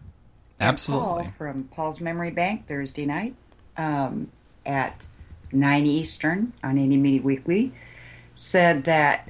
Uh, God, I lost my train of thought. That he didn't have anything to lose anymore. And Nova is saying that to be fair to Graham, some of the things that he does has been saying during this run are closer of what she thought of as a traditional conservative Mhm. instead of the crazy train that the right's been going on for 15 years or more. Yeah, I mean, yeah, I, I, I've I've always thought of him as being a traditional conservative. He's he's been uh, a senator for a while now. I, I can see Paul where you're coming from. I, I he definitely doesn't have anything to win, to lose at this juncture, and he can say whatever he wants to. But at the same time, I think that it's sad that you know. I mean, Graham's a hawk. I don't want to see him Right. become the next president of the United States by any stretch of the imagination. But when you're looking at this field of candidates, when you're trying to somebody find somebody that wouldn't completely destroy the country, uh, I, I think Graham is one of those people. Um, so, But he what- was one of the ones too that have been blocking everything that Obama did too. So I don't know. he is, yeah. And like Paul says, Graham didn't mind it when tea Teabaggers primaried all the moderates and the ours took over the House and Senate. Yep. So I mean, I don't know. Maybe he's starting to get a conscience like the boner. Uh, he is. I think you know him. Uh, Karl Rove has said it. Uh, there, there are several uh, high-ranking and influential conservatives that regret the fact that they created the Tea Party monster, and Fox News is still feeding it, and it's staying alive. It's not as strong as it once was, but it's still there. It's still a threat. Um, and my sincere hope is that after this election, the Republican Party does take a chance to step back and look at itself and the direction that it's gone. Because if they don't do something, they are going to become entirely irrelevant. Do you think that Graham and those are doing this now to put the Tea Party on notice that they're done? I I Are- hope. I mean, are you? Because I mean, if they lose the White House, which I'm sure I think they will, Yeah, it would. this time they're going to Yeah. have to dump them. They're going to have to get rid of the teabaggers. There's they're gonna- never going to have a chance. there's going to have to be a reckoning. I mean, I read a column by a uh, conservative commentator this week that was stating that the best thing that his party can do is to lose the White House and to look at where they're standing right now to get away from all this racist rhetoric and to reassess where they are. And that's the only way that they're ever going to become um, capable of capturing the White House again in the future and it's it's true you know that Yeah. that's how deep down the rabbit hole they've gone so I, I, I- hope I never result- used to, you know, and I never, I've hated, I never used to hate Republicans. I mean, I didn't like it when they won, but for the most part, I didn't see their policy so much as evil until Reagan got in. Mhm. And, um, but then, and then it just got worse and worse and worse. yeah And now it's like somebody tells me they're Republican, I have to stop and take a step back and think, what about them have I not known? You know, and that's bad because you automatically start thinking, are you a racist? You have to Mhm. be. You're a Republican. yeah and Are you, you know, if you're a male, like that's part of the reason I don't even date. Mhm. I mean, that's one of the first questions out of my mouth when I get asked out. Who did you vote for last time for president? yeah I swear to God. And they say, Romney? And I say, it's nice to meet you. I walk Yeah. away. you know and no point. It it's it's sad because you know if just statistically it's it's impossible that every Republican is racist. It's it's just it's not possible, and I know that that's not going to be popular to say on a liberal talk show. But these guys, Donald Trump, Ben Carson, the Tea Party, uh, Ted Cruz, are ruining the party for sane conservatives, and I feel sorry for them, and I hate it. It's terrible. Um, you know, I, I really do hope that something happens. We we don't need to be a single party country. That would be the worst thing that could possibly happen. That's what I was getting ready to say. I don't. I don't want just a Democratic Party that wins constantly because then you're no better than you were. I'd like to see a vigorous back and forth with sane parties. Yep. yeah. And the, I, I, I'm sorry. I don't think the Republicans are sane anymore. I just, I can't, I can't go there. yeah. The the loudest are the most insane, and unfortunately, they are dominating the party at the moment. But uh, hopefully, they they. things, they saying things that a whole lot of people ain't you know ain't saying out loud, and they got Mm-hmm. their own mic, you know, megaphone and everything. You know, like you know, Donald Trump is the, he's the he's he's the poster child for racist people right at this moment. Mhm. You know, he got uh, right wing uh, skinhead groups supporting him and every darn thing. He ain't saying shit about it. Mm-hmm. You know, And- nothing. Nope. And like Bruce said, you know, as long as they wrap themselves in a fair leg and carry a cross, which I don't understand. You carry a cross, you wrap yourself in a flag, and then you got a assault weapon on your back. Yeah, it makes absolutely no sense. It, I I think it takes an incredible leap of logic to. the logic. you are so kind. I think you're one of the nicest people. Yeah. well, thank you. yeah. Um. Yeah. You know, I, I I I try to be. You know, you never know. We might we might pick up a Republican listener one day. Who knows? But um. Yeah. Um. Bruce says media won't allow debate either. Yep. So Absolutely. That is very very true. But uh. we will. Yes, we will. do chatters and and um, among ourselves. Yes, indeed. Yeah, and I mean, uh, you know, and if in, any of you ever disagree with us, please put it in the chat, and we will be more than happy to discuss in a civil and respectful manner. um, And, And we that think we name did. calling and all that type of crap, you know, insulting. When you run out of words, don't result to name calling. absolutely. Yep. Yeah, we've had a few little bit of flax, but it's only been about the gun issue, and Yeah. I think everybody's a whole agrees. You know, we don't want to take away guns. hmm We just want things a little more saner. Yeah. Absolutely. We don't want to keep giving the uh, manufacturers their money and the uh, prison industrial complex more people. Yes, indeed. And that's what guns do. They do indeed. All right. Oh, so wow. We're yeah, late we're again. we're we're late again. this is not a good night. Um, no, We're it is. just uh, late tonight. We are very late tonight, but uh, yeah, Too much fun, man. We are, which is a good thing. Uh, but yeah, we're going to go ahead and head to a real quick break, and we will be right back here on Southern Progressive Revival. You're listening to Southern Progressive Revival. One of the issues I don't think we hear enough about and really can't hear enough about is preparing our students and our people, particularly those who have lost jobs, for the jobs of the future. We need to make sure that our education systems are in place. Southern Progressive Revival at Indie Media Weekly Radio. This is Adam Hebert. A man with breathtaking anger management issues. And I hope that you will listen to my program, Mike Check Radio with Adam Hebert, live every Saturday night, 7 to 10 p.m. Eastern. Fuck yeah! Every week on Mike Check Radio, me and my co hosts, Rob Poole and Kenny Pegg, will talk about the week's news with righteous indignation, facts, and a large dose of comedy. Inconceivable! Join us as we try to answer the question of just how many Republican douchebags there are in Washington, D.C. It's over 9,000! We'll also crown our assholes of the week during our program. You are the leading asshole in the state. Finally, on our show, we'll also talk about the latest in news from video games, comic books, film, science, anime, and manga, all for your entertainment and learning pleasure. Well, that sounds really shallow and stupid. Let's try it. Don't forget, that's Mike Check Radio with Adam Hebert, live every Saturday night, 7 to 10 p.m. Eastern, and only here on Indie Media Weekly Radio. For those who dare. Oh, and Cranker demands that you listen to our program. You are crazier than a crap fight in a monkey house.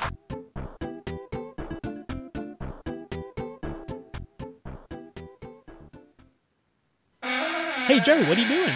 Repairing the GOP clown car. What's wrong with it? Well, you know your show. You mean the Tim Cormall Show right here on IndieMediaWeekly.com? Yes. Where each week a panel of guests joins us for a progressive roundtable discussion about politics, news, and other fun topics? Yes. And you know how we check out which members of the GOP climbed into the clown car each week? Yes. Well, there's been so many GOP clowns lately, they broke the springs. Oh, no, really? yes. But don't worry.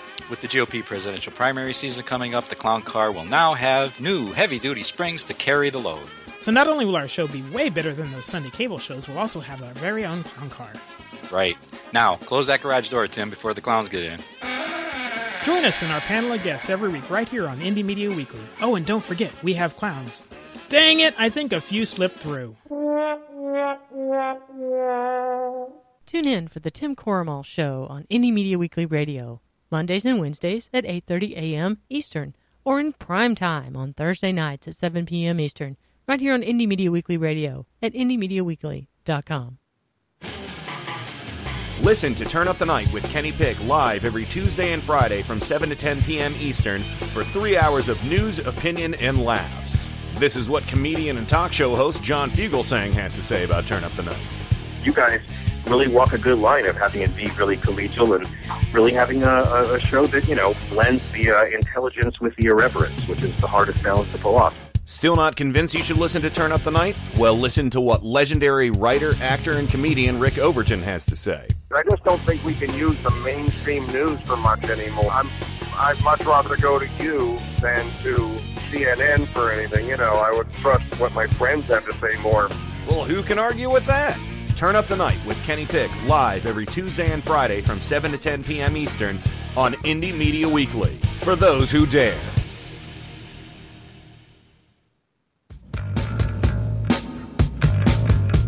This is Indie Media Weekly Radio.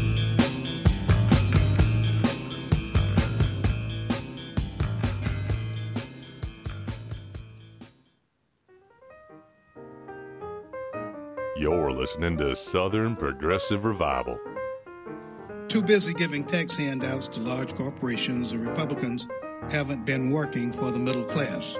And as a result, many families are still struggling to make ends meet. Southern Progressive Revival at Indie Media Weekly Radio.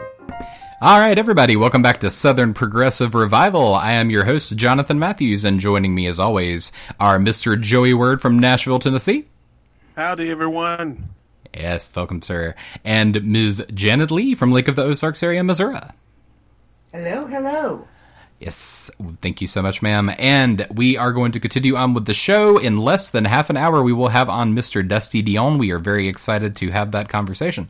And uh, I am uh, speaking to him on Skype behind the scenes right now in preparation for his appearance, and I cannot spell, so hopefully he will think that I am a competent host by the time he gets here.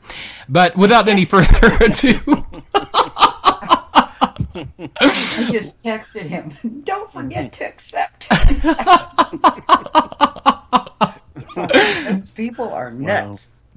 yes, indeed. All right, so without any further ado, let's go ahead and get to Don't Know Shit from Applesauce. All I ask from you is a very simple answer to a very simple question. Are you crazy? Or just plain stupid? But I will ask that everyone please behave. He's a lunatic, I'm telling you. Can I help you with that?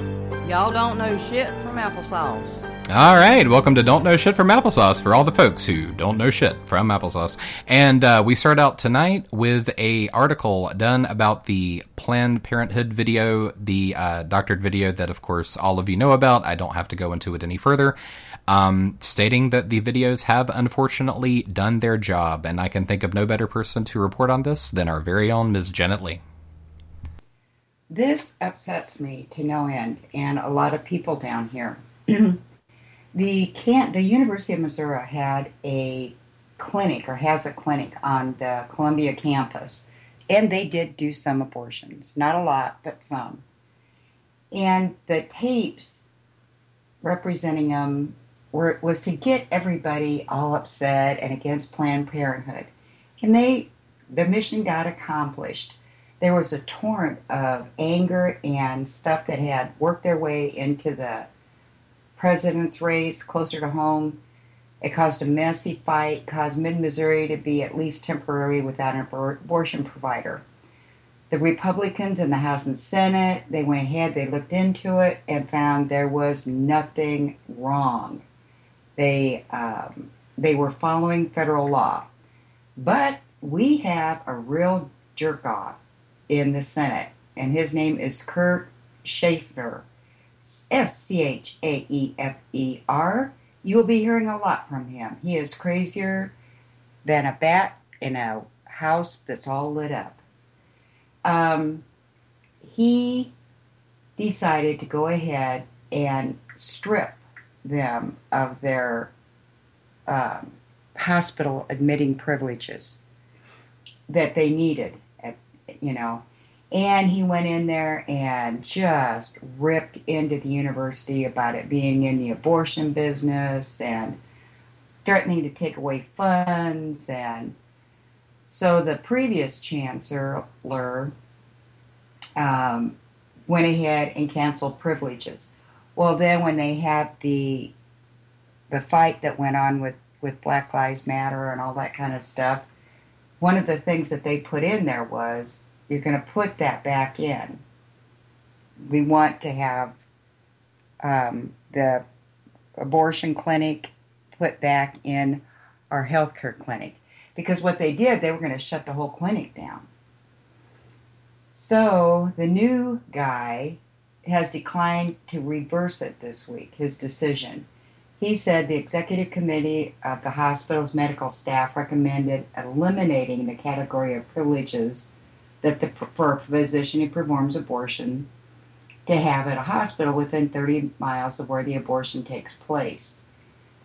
Well, the doctor that was doing it had her privileges um, revoked, so they, she can't get it back. So even if they do find it, um, somebody because she said she's not willing to go back and subject herself and her family to the scrutiny. So then they were trying to find um, any doctors that would be willing to do that. And right now, they haven't been able to find anybody. So people have to go to St. Louis or to Kansas now. So, and they're also making that 72 hour wait period go into effect, and so that makes it even harder. But of course, that's what their point is. It wasn't just shutting down the services, it means that poverty and violence aren't going to stop the termination of the pregnancies, it's going to stop them from being safe. So, this is still more attacks on women, women and their health, especially for them to be done legally and safely. And we all know rich women are going to be able to get them. Absolutely. If you have the money, you can get anything done in this country, unfortunately. But um yeah, for those who are unfortunate, who we should be helping the most, it doesn't matter. And it's it's it's sad. I, I know that it can't possibly be as upsetting to me as it is to you, Janet, since I'm not a woman and I've not gone through what you have. But I just don't understand the hatred and the desire to block healthcare to these women. It just it boggles my mind. It does me too, and I thought we'd already taken care of all this crap. You know, and I this is like going back to the 50s, you know, the early 60s, 50s and 60s. And you know where you watch women that have had abortions because back then they weren't legal. And there were code words among women, and you knew that that's what was going on. And um, I don't understand. And you don't hear of women getting sick or dying like they used to. This is just insane. How can they do that? How can they take over a woman's life?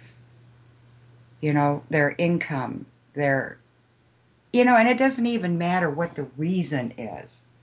It's and legal. The nerve, and they have the nerve to call the president a darn tyrannist and uh, uh, what a communist and all these these uh, uh, uh, dictator words and everything. And that if that ain't dic- dictatorship or or fascist, I don't know what it is. Well, and it's also it's just big, you know, they want to say that they're the party of small government. This is not small government. This is not small government at all. You know, it just says women no, don't count. That's what it says. Women don't count.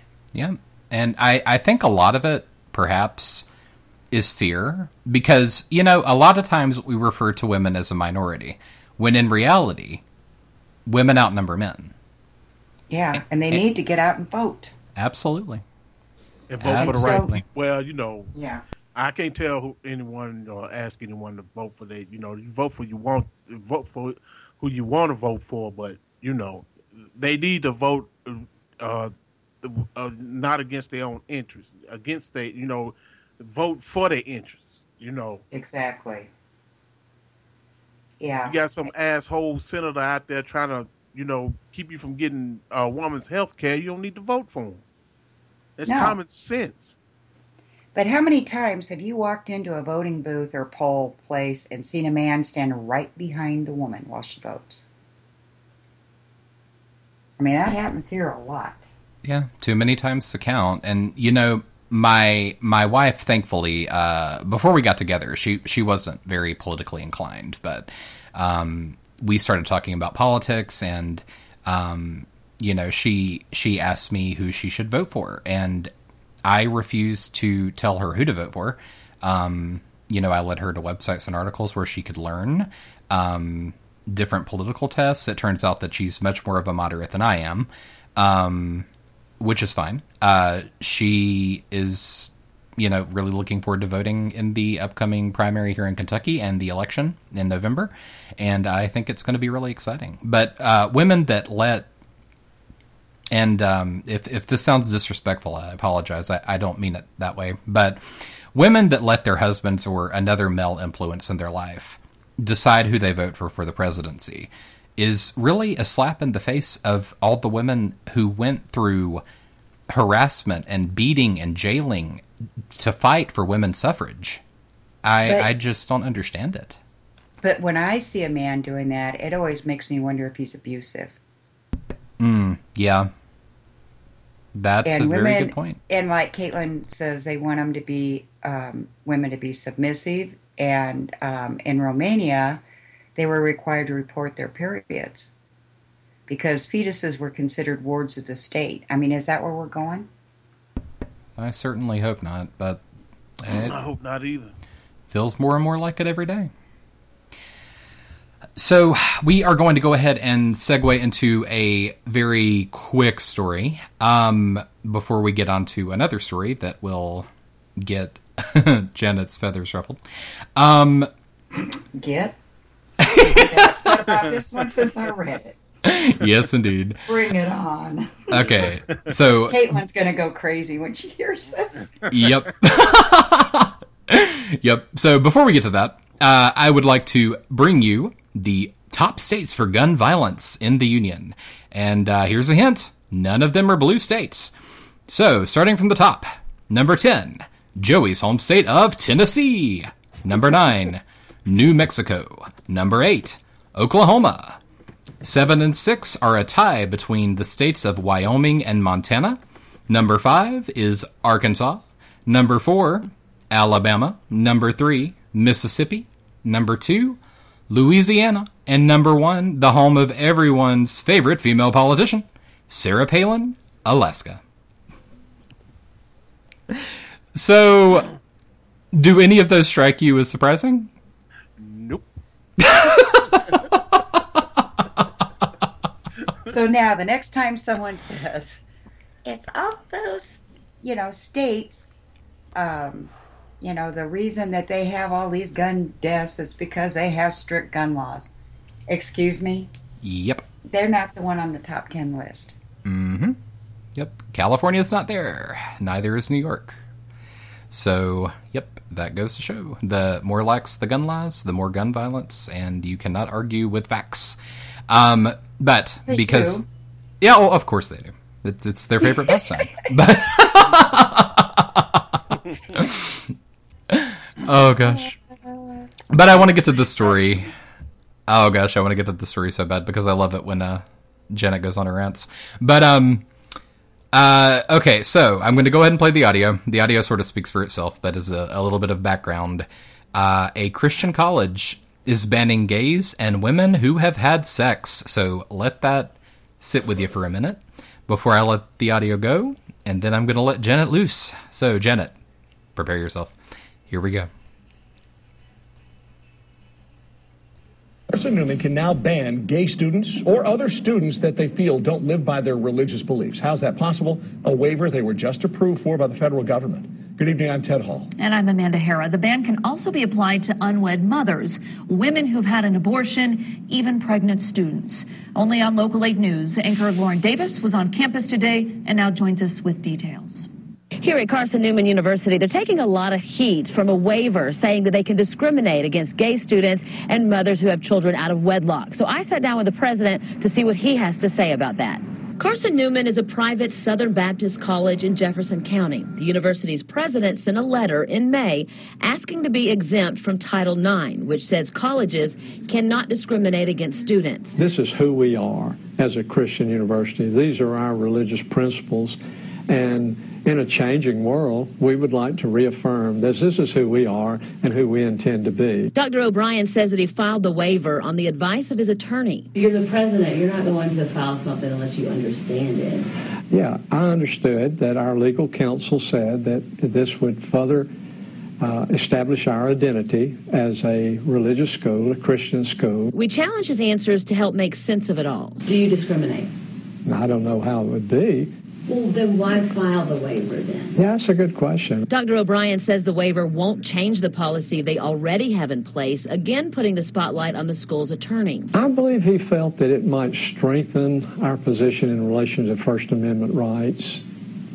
Um, I don't really know why something would be necessary beyond that, but that was his counsel, and since he's an expert in the field, we we uh, followed the template. We talked to students to see what they thought about their school having the right to discriminate. I don't think Carson Newman would ever outright discriminate or do anything against anyone, but I could see why this is a Christian university, and so we need to protect like our Christian values as well. So I don't think it's right to discriminate against anyone. They have the right to waive that if they want to. Again, Dr. O'Brien assured me that next year they will not discriminate against any students.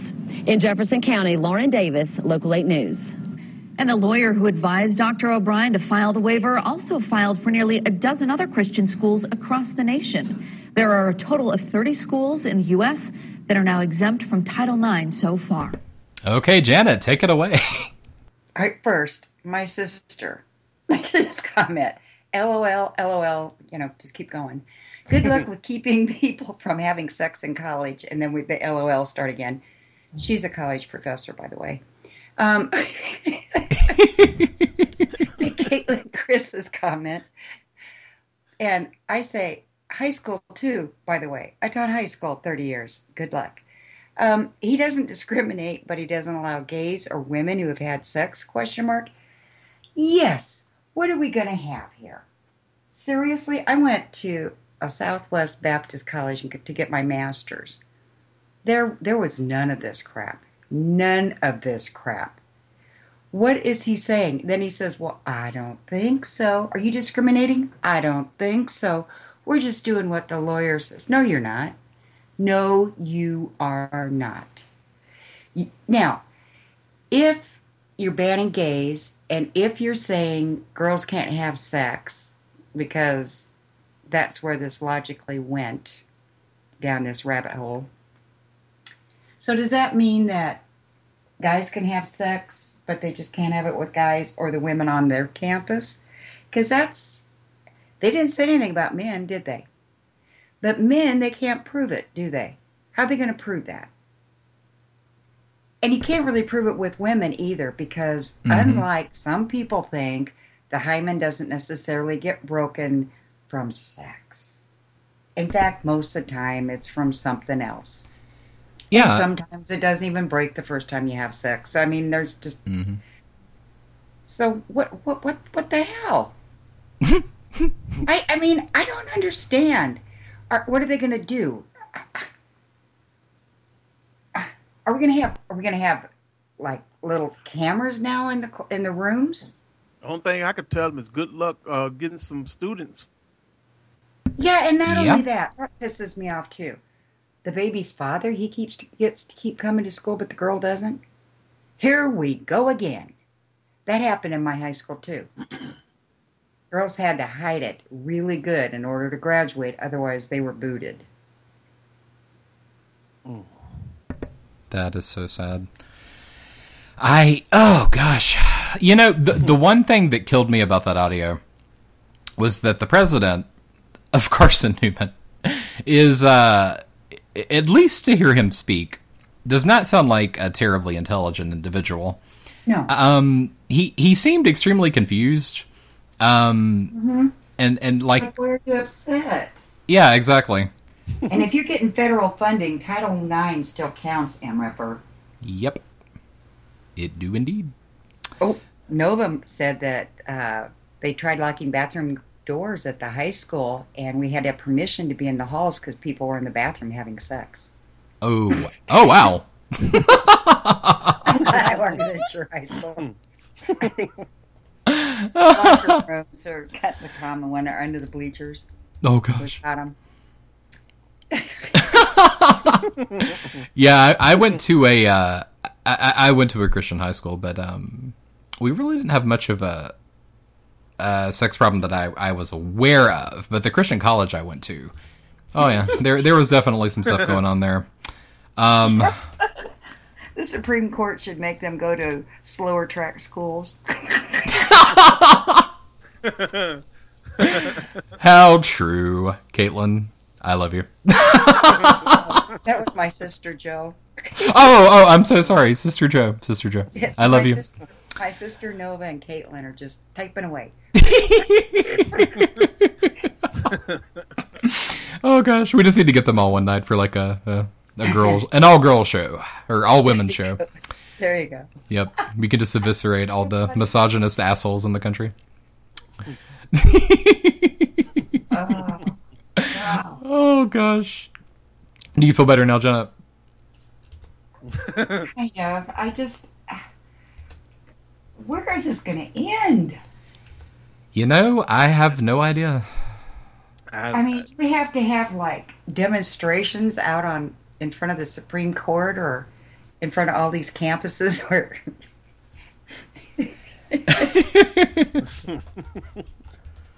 this is a hymen. Flip up the leg. Yeah. yeah. I can do the splits. Oh my gosh. Oh wow. Um. Hmm. And now your host, I'm left speechless. Um. So we. yeah. Vagina. Do not go near it. It has teeth. It does. Oh. Women should not have sex with these kind of guys. If women, no, women need to not have sex with these kind of guys, it would end. Yeah. Mhm. There's a play that kind of goes on that. Yes, All right, I'll shut up. These guys go. a la carte Christians. Yes, Yeah, indeed. they're all all right. I'd like to put them on a part. Right in the morgue. Oh gosh. All right. Well, if if we go right now, we will actually have one break on time this evening. So let's go ahead and do that because I'm I'm I'm I'm beer red right now. So I need I need a moment. Anyway, uh, we're gonna go to break. We will be right back here on Southern Progressive Revival with Dusty Dionne at the top of the final hour. I hope he doesn't judge us. Oh no, I'm I'm sure he will. Okay. All right, but we'll be back here on Southern Progressive Revival. You're listening to Southern Progressive Revival. If somewhere within the Bible I were to find a passage that said 2 plus 2 equals 5, I wouldn't question what I'm reading in the Bible. I would believe it, accept it as true, and then do my best to work it out and to understand it. That just makes no fucking sense. I mean, it's just bullshit. Fuck. Oh my, my, my. Southern Progressive Revival at Indie Media Weekly Radio. Somebody asked me the other day, they was like, who was the Koch brothers? How come you don't like them? Well, uh. Some people get erections off buying up elections. There be no protection to guarantee your selection. They made an investment, so voters they suppressing. Plus a million commercials confusing the message. People say, What is this? But politics is business. Poor and middle class are on the bottom of the shit list. Rich get a wish list. Poor don't get no Christmas. Middle class is dismissed. I guess you must have missed this. Guess you must have tuned out. Now it's time to tune in. If you don't pay attention, won't know what they be doing. How much shit they ruin. Riches they pursuing. They think it's a shoe in, but who they think they fooling? We can see you drooling. Greedy like no other. No longer undercover. Here come the Koch brothers. Everybody watch out. Our time is about to clock out. They won't go the distance cause they looking for the knockout. Freedom ain't never been free. Freedom ain't never been free.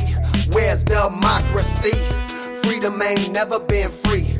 Freedom ain't never been free. Hypocrisy. Freedom ain't never been free. Freedom ain't never been free. Democracy. Freedom ain't never been free. Uh. Freedom ain't never been free. It's RIP. As a result of the disastrous Citizens United Supreme Court decision, billionaires and large corporations can now spend an unlimited amount of money to influence the political process. The results of that decision are clear.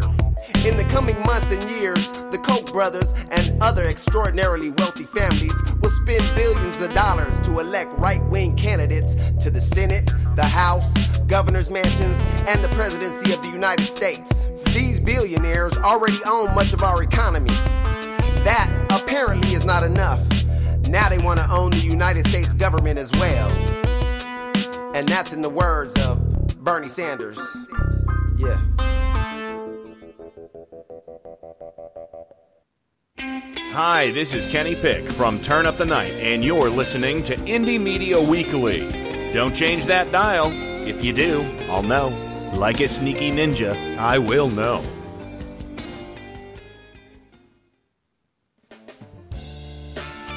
You're listening to Southern Progressive Revival.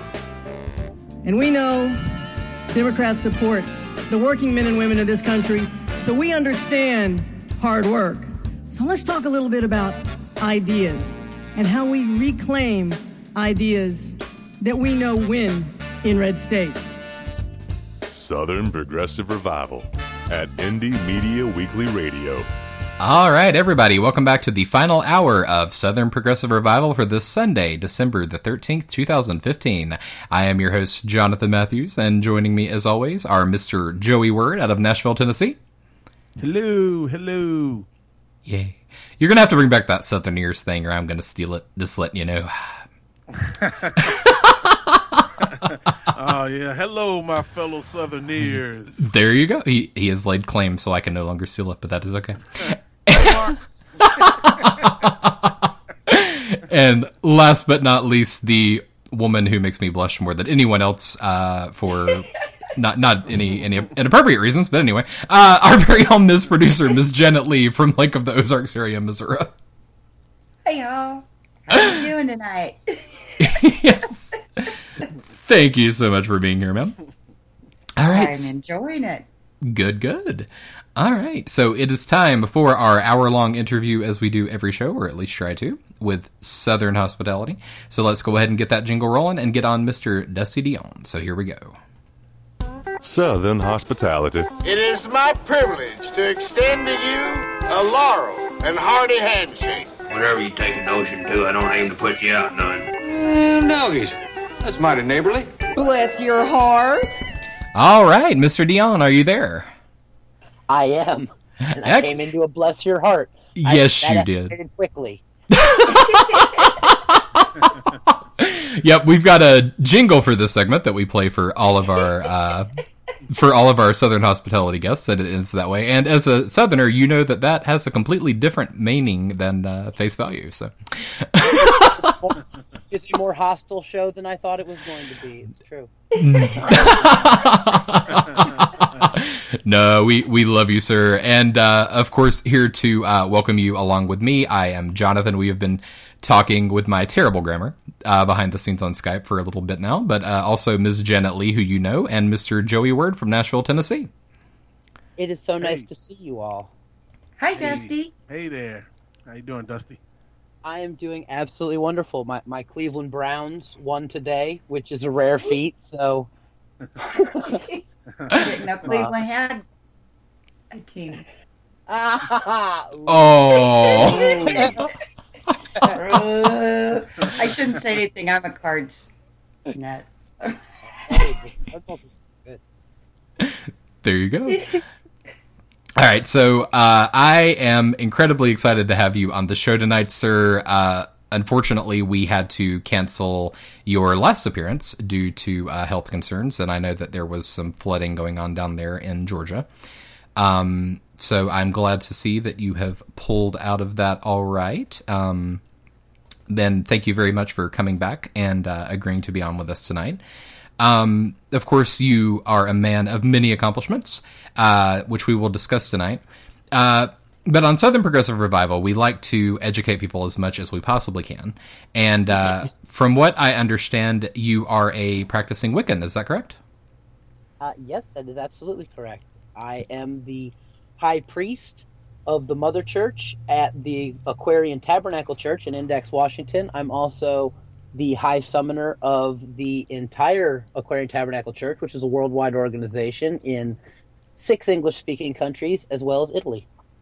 Wow, That is awesome. Thank so you. that's amazing. Yeah. So oh, I, d- I didn't realize that you were that big league. That is incredible. So, I So- didn't either. Yeah. So, so, so thank you for, uh, you know, for, for being here and, uh, d- despite your, your position of authority and, um, blessing our, to talk.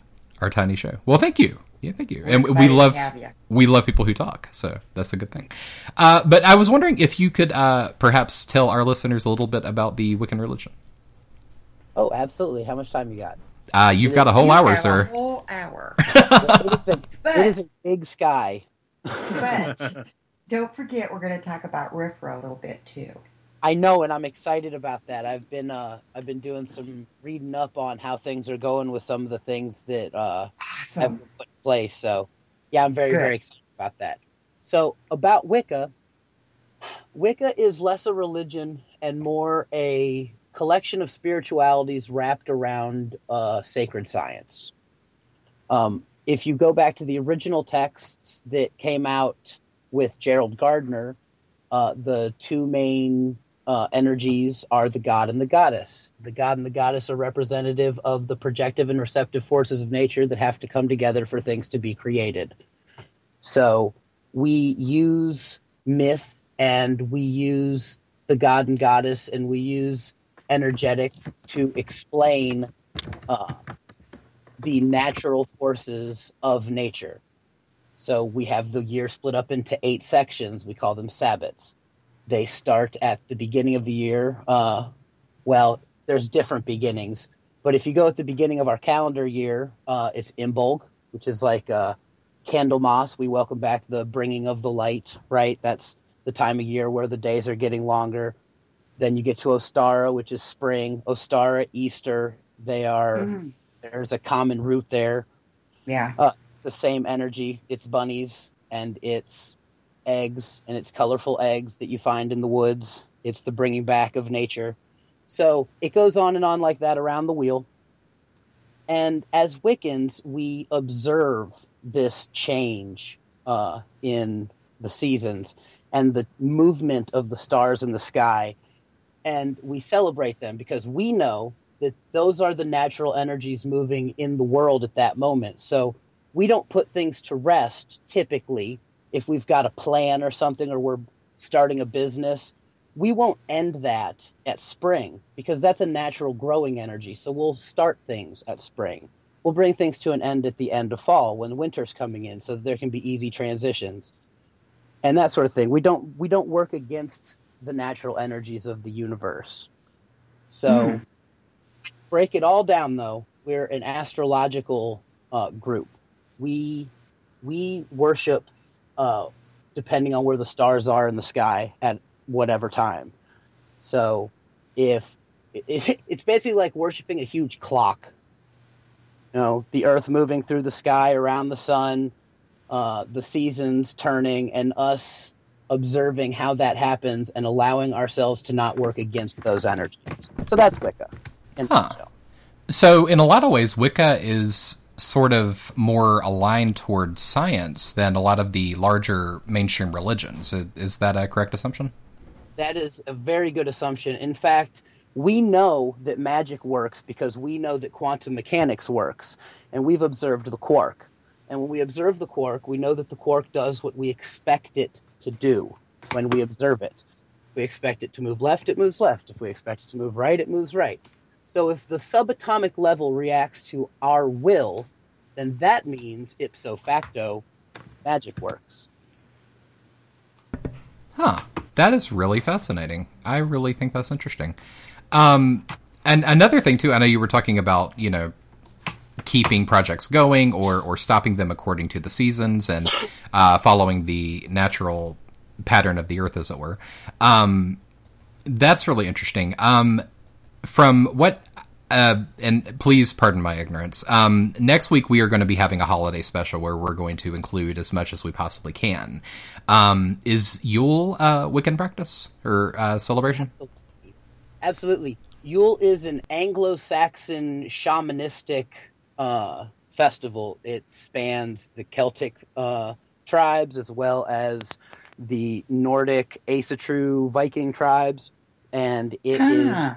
Absolutely of pagan origin, bringing the tree inside so that. I mean, the Bible talks says you can't bring a tree inside. So, if you actually read the Bible, what it says. It's- I don't remember the Ah. exact passage. hmm That is But, yeah. awesome.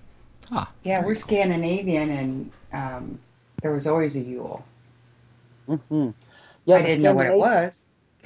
The, the Scandinavian faiths, if I'm not mistaken, uh, they not only would bring in a Christmas tree, but their Yule log was this whole ritual, like bringing an entire tree inside and starting with the base and putting it in the fireplace and then burning it down slowly throughout the Mhm. season until it was gone. Yeah, I was just learning about that this year. That's that's good stuff. And then the things that you put on the tree were normally alive. I mean, or like we had real candles, but there would be fruit, real fruit on the tree and food stuff. That's does that awesome. have any, Does that have anything to do with what you're? I mean, it was all nature type stuff. It was real, or I don't know what you want to call real. I guess an ornament is real if you can touch it and stuff. But I, what I mean is, it was organic. So in in Wicca, really uh, everything that you already know about Christmas is sacred and pagan. You know, for Santa Claus is one of our gods. We call him the Holly King. You know, originally Santa Claus wasn't red with white accents. He was green and brown with white and red accents because he's supposed to be like the holly tree.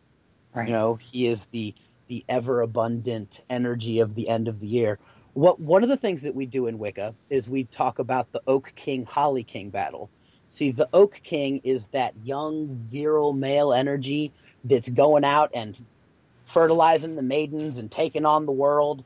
And as he gets older, he ends up having to take the place of he who is already in charge. It's the natural progression of man. You know, we rise up and take the place of our fathers. Well, the father is the Holly King, and once the Oak King defeats the Holly King, he becomes the Priest King, and he stays the Priest King until the next Oak King comes up to challenge him. And at that point, he becomes the Holly King, defending what's right and making sure that the young Oak King coming up earns his stripes and can actually sit in his throne once he's gone. Wow. a lot That of what we have to do with life and death and the transitions of you know one of the things that we're missing a lot in our american culture are rites of passage and a lot of what we do in wicca are rites of passage and rites of life and rites of death You know, and that's true. That is so true. You know, instead of some, saying somebody's died, it's they passed. I mean, you, you try to kind of keep it, or they've gone on to meet with their whatever, um, instead of just saying they're gone. You know, they died. Um, and my grandmother was American Indian, so they also felt like being buried was not cool. I mean, a lot of she felt like you should just be bound in a tree and let the animals get the body. We call that an air burial.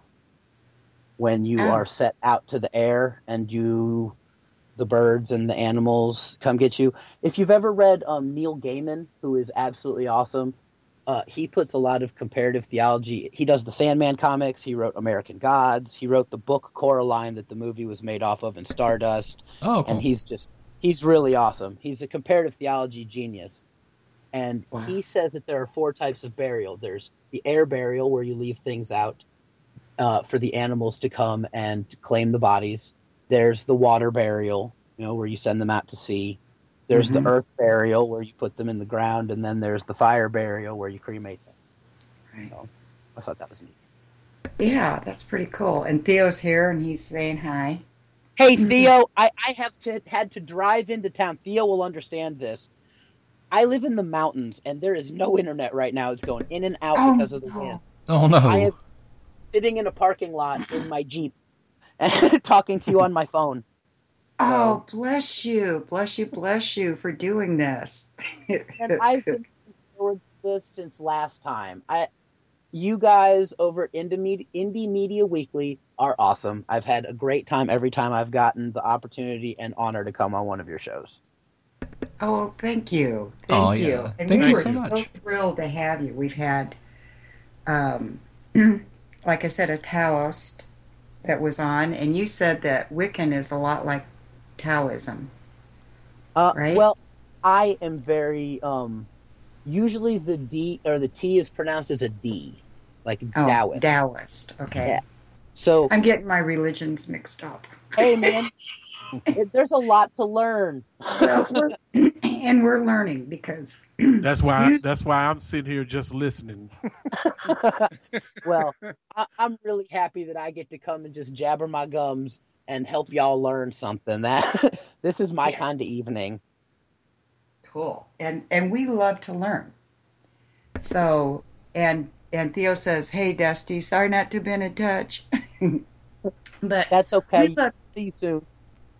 Yeah he says see you soon theo but we love to learn this stuff and we've had um, like i've told you know told you in our messages back and forth different religions coming on because we don't feel like anybody that believes or doesn't believe is wrong. It's individual. But Absolutely. we feel like this is our way of spreading peace out into the universe. The more you learn about other people, the more you love other people. So Right? I am a correct, and I'm a minister, and you know I used to say what to think. What does that mean? What does that mean? You know, um, how am I helping people? What what does it mean to be a minister? And the ATC is a very big church, okay. And one of the things you can look it up is called March on Fort God. It's about the, it's the story of Reverend Terry Michael Riley and him standing against Jonesboro, Arkansas, back in I believe '99. Might it might have been earlier than that, um, but you can find it online. And Terry is an excellent, excellent guy, like evangelical kind of Wiccan Southern preacher out of Arkansas, and Oh, cool. but he's a trip and he is absolutely wonderful. And he and I were sitting one day and he said to me, and I'm going to do my best impression that I can of him for the people that I know that are listening. He said, My job as a minister is not to make you see my vision of God, but to facilitate you finding your vision of God. And that that changed my whole outlook on what I was doing. And that's what we're, I guess, trying to do. We didn't want to be a liberal show that came on trashing anybody's belief. I think You that's know, awesome. So we've tried really hard bringing other people in that have different views, and I'm kind of at an agnostic type thing, but um, I think I have Caitlin says she's an agnostic with eclectic pagan leanings and a former Christian. I'm definitely a former Christian, Yeah. and um, but my kids tell me that I'm a mix of pagan, Judaism, and American Indian. But I think the mega, the paganism maybe might be um, linked to the American Indian. Well, I uh I don't so know. I was I was raised uh Lutheran. You know, I was born Me Lutheran. too. And too. okay. So I don't know about your church, but my church really paved the way for me to find the religion that was right for me. And when I told them I was absolutely pagan, they sent me off with absolutely the best regards. And I still have a positive relationship with them. But I met a woman uh, named Reverend Lilith Three Feathers who taught me about Native American spirituality when I was very young six, seven, eight, nine, ten. And uh, it, I have uh, Algonquin in me on just my, my dad's side, uh, almost 10, 10%. So I totally, uh, I don't know if you grok the word grok. It means to understand something in your bones, but I Mhm. completely grok that energy of paganism being uh, sparked by that Native American energy. You Yeah. know, I believe that God and Goddess, the energy of the earth, the universal all, doesn't have a mouth, but it created all this. So when I see animals, I see messages. And like Ted Andrews wrote a really good book called Animal Speak that can teach you more about that. And uh, I actually wrote a kid's book called My Name is Cernunnos that's an animal totem pre primer because I think it's really important to get kids um, seeing that there is a rhyme and reason to the things they see in the world and to be able to Mhm. start hearing that nature is talking to them and that they're, they're not apart from nature, they're a part of nature. Exactly. Exactly. And that, uh, anything that alive is alive to me is, you know, part of the universe, and we're all a part of it. And anything that's broken in that circle of life breaks other life. Yes, I agree. Yeah, and something that I was going to say earlier, I really appreciated what you said about. Um, sadly, his name escapes me, but the uh, uh, the Terry? Yes, thank you so much. Um, Terry Riley. Yes, Terry Riley. Um, what what he said about you know it's it's his his job to facilitate your your you finding your your own spirituality, your own God. Um, I'm a Christian, but I am a Christian uh, mysticist, which uh, yeah d- doesn't get a lot of uh, of play nowadays, unfortunately, and it does not exactly make me a favorite of many fundamentalists uh, who uh, compile the majority of the Christian faith around me. So, um, you know, uh, finding somebody that that believes in that, that believes that you know that spirituality is a personal experience, that it's something that you should uh, find and and deal with of your own accord, and that the truth that you find is your own truth. I think is a very beautiful thing. So I just want to compliment you for that. I think that that is a wonderful philosophy. Well, thank you. And I just want to say that, you know, Jesus said that you will not find the kingdom of heaven within four walls. And then a bunch of people took what he said and said, you can only find it in four walls. And I think what he meant was exactly that that the kingdom of heaven and the kingdom of God is found within your heart and within you.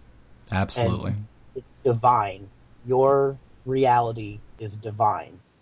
And you know, that's another thing that we teach, at least in our church. I don't know if it's a Wicca wide concept, but we teach relative truth. And relative truth says that my truth is whole and holy. And just because your truth doesn't line up with my truth, it doesn't make me wrong and it doesn't make you wrong. The example that I like to use is both you and I, Jonathan, okay, let's say both you and I go into the military, same time, okay? We go to the same boot camp, Mhm. we stay in the same bunks. We like literally, you sleep in the top bunk, I sleep in the bottom bunk. That's the only difference you and I have this entire time. Okay? Same people in our lives. But when it's over with, you feel like you have been raked over the coals. You see the seedy underbelly of what the military truly is, and you go AWOL. Okay? I, on the other hand, same experience, found out that it's exactly what I wanted to do. I my opinion just aligns perfectly with the military, and I end up becoming a four star general. What was the difference in those scenarios? Self discovery. Exactly. Yep. Exactly. It's the same with spirit. Yep. I agree 100% with that. And I really wish that more people felt that way.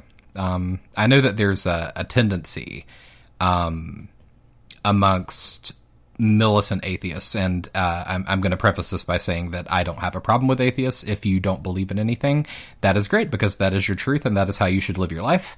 Um, but I know that a lot of militant atheists that like to have conversations with people that are either spiritual or religious like to point out various things. Um, like, for instance, that a lot of the stories within the Bible are just, uh, you know, recurrences from other religions or other faith traditions, which is true. Um, but I've always liked to look at it as the similarities being evidence of the fact that whatever higher power there may be um, has just pro- chosen to present itself to everyone in a way that's more comfortable and familiar to them. Oh, I think that there's a lot of truth in that. So in Wicca, I was saying we are astrologically based for astrologically based Earth worshippers. uh, is a good way to put it. So part of being astrologically based is we see the movement of the sun and the stars, and we have crafted stories. Not us in Wicca, but us as people have crafted stories about this. If you there's this thing on YouTube called Zeitgeist.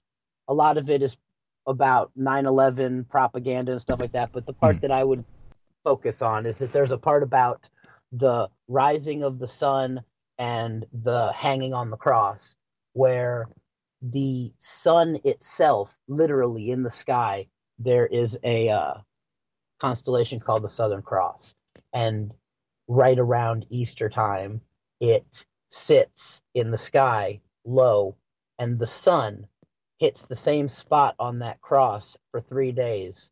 And after the third day, it rises a bit above the cross and starts going up. And so many of us believe that that was the beginning of the sun rising from the cross because it goes back to Odin hanging on the tree. Mm. It goes back to Horus hung on the cross. I mean, it, it goes back you know, further than Jesus. So where did it come from? Well, originally we only had three gods. One of them was the earth we walked on, one of them was the sun that came up, and the other one was the moon that followed it. And so many of our stories came from those three things. And we have been able to because when you observe a quark, it does what you expect it to. We have crafted a world where that same story has played out over and over and over again because it is the divine story that helps man realize that they're going to transition from the eastern gate where the sun comes up over the horizon to the western gate where it will eventually set. That is beautiful. I love it that I will ha- definitely have to watch that. But uh, yeah, that that absolutely speaks to the point of what I you know was was uh, saying there that that repetition that occurs in so many faiths. I, I, I don't think it's on accident. You know, it's no, it's yeah, it's it's a beautiful thing, and it means that we are all part of the same. Uh, you know, energy, and that we should all love each other and get along at the end of the day. Um, um, I was just going to say one thing. My sister came back. She's been grading papers and she started talking about the book from that Irish priest that you were talking about, quantum, quantum theology, and tells about how Copernicus changed the church by understanding that the sun was the creator yeah. or the center, and Newton's mechanics followed with quantum physics. Our view of God needs to change again. Oh, there you go. Yeah, I there's um. Have you seen What the Bleep Do We Know? No, I haven't. I have not. Okay, it's an excellent movie. What the bleep do we know? And it talks about a lot of this stuff. Uh, one of the things in it uh, supposedly has been debunked about the Fujiwara dam water experiment, which you'll see when you if you watch the the movie. Um, but a lot of the things in it are uh, it's all quantum mechanics. It's about perception, and when you start getting into these upper echelons of quantum physicists, it sounds more like you're talking to Deepak Chopra than you are Neil deGrasse Tyson. You know, these people become very esoteric. Like the more that they learn about quantum mechanics, the more they realize we have no idea what is behind what we're doing. Mm-hmm. Joe said another good movie is Mind Walk. I have not seen that one, but I am writing it down right now on my wonderful Sam- Samsung Note. Yeah, Sam Sam Waterston, Sam Waterston, and Mind Walk. Mind Walk. Excellent. Very cool. All right, so uh, right now, unfortunately, we do have to cut to a very short break, but we will be right back. And uh, Mr. Dionne, if you don't mind, I would love to discuss RFRA with you. I'm excited. Excellent. All right, well, we're going to go to a break real quick. Everybody stay tuned for more here on Southern Progressive Revival. You're listening to Southern Progressive Revival. We're the people you see every day in the grocery stores. We obey the laws, we pay our taxes, we fly our flags on holidays, and we plod along trying to make it better for ourselves and our children. Southern Progressive Revival at Indie Media Weekly Radio.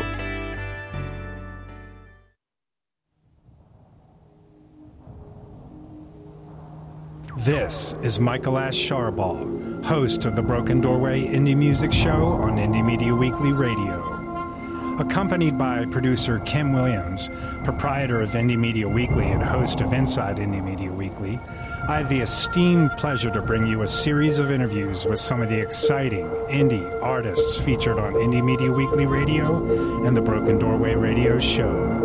11:30 a.m. Eastern Standard Times, Saturdays and Wednesdays after the Broken Doorway, and 11:30 p.m. Eastern Standard Time on Tuesdays after Kim Williams Inside Indie Media Weekly. This is the Spoken Doorway. Enter.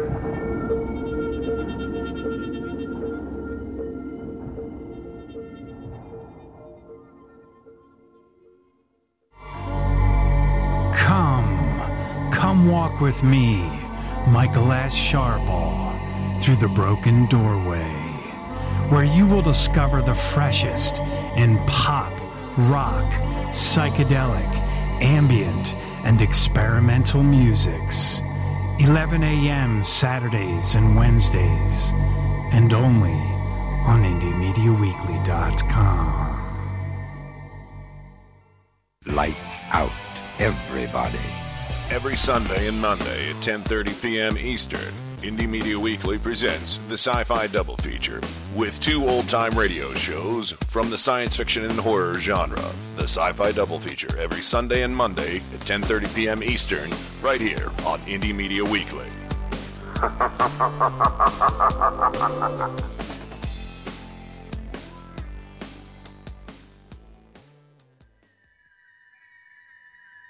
Declare your independence and reject corporate media. This is Indie Media Weekly, your number one source for independent media.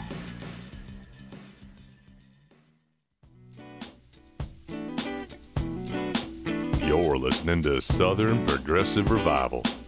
And knowing the world as I do, I can tell you without any equivocation that the number one abuse of human rights on earth is lo- strangely not addressed quite often is the abuse of women and girls.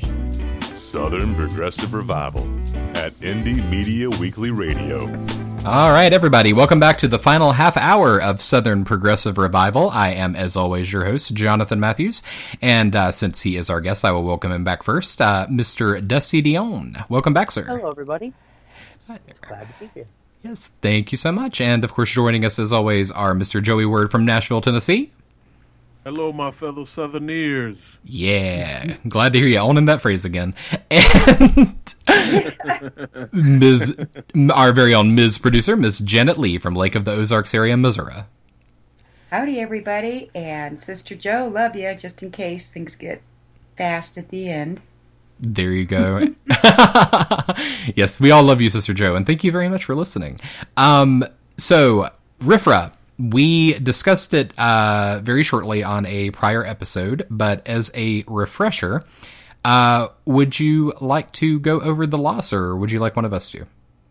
Um, well, RFRA, the original RFRA, was the Religious Freedom Restoration Act signed by our illustrious President Bill Clinton in 1993 to give Native Americans the right to smoke peyote and use peyote without going to jail. It also had longer reaching effects that allowed uh, people to be sure that they were able to worship. Uh, all religions were able to worship uh, without substantial burden put on them. If I've missed anything, then please. uh, nope, I believe that that covers it for the original. So the new ones are bastardizations of the original law, which was put together with the purest intents. And because of the, again, bastardization that's going on through these local RFRAs, they're actually talking about repealing the federal RFRA, which uh, kind of makes you wonder if that was their plan in the first place. But I, I'm not paranoid. People are just following me, you know. So. nope, I completely understand that sentiment. Um, yeah, the one in Georgia in particular, and I, I don't know that it's changed any significant amount since we've we since when we last reported on it. But um, you know what? It potentially opened the door for the abuses of uh, the open abusing of women in the name of religion. Uh, you know, basically anything that you could possibly think of. Um, uh, I mean, of course, you know that in the mind of the legislatures, it was meant as a way to give Christians more freedom.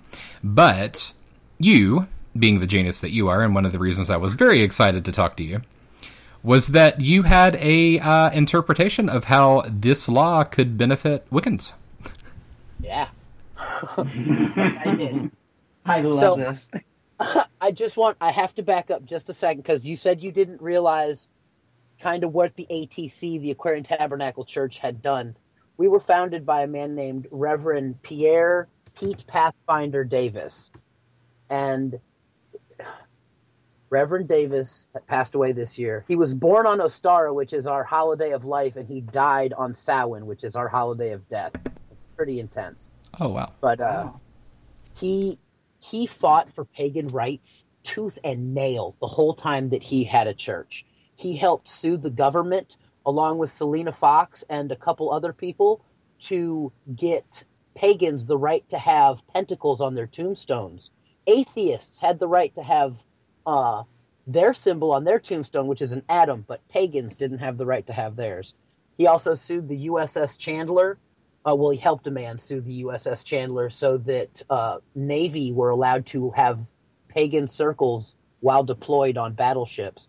So, I mean, we've had a long history of fighting this kind of stuff. The most, the one that aligns most with this is he put out these tracks. Do you guys remember Chick tracks? Those horrible- Unfortunately, those horrible Christian tracks. Okay. Yeah. So Pete started his own tracks. We have one called The Other People that talks about how there were other people on the planet when Adam and Eve came about, according to the Bible, and that pagans are descended from them and don't have original sin. And then the other one is called Heathens Idolize School Prayer that he put out to combat the we need to have prayer in school. He was like, sure, prayer in school is great. Here's our list of prayers we demand that you do. So I followed suit. I read this law because somebody wrote me and said, You have to check this law. I lived in Georgia for a decade, which I appreciate uh, living in Georgia because I believe it gave me the most genteel of the accents, but that's just my opinion. but of course, Oh. uh, Hey, man, you went right into that. So good. so I, and also, I- while we have a quick break here, Oh, Bruce excellent. got up out of bed. He was listening.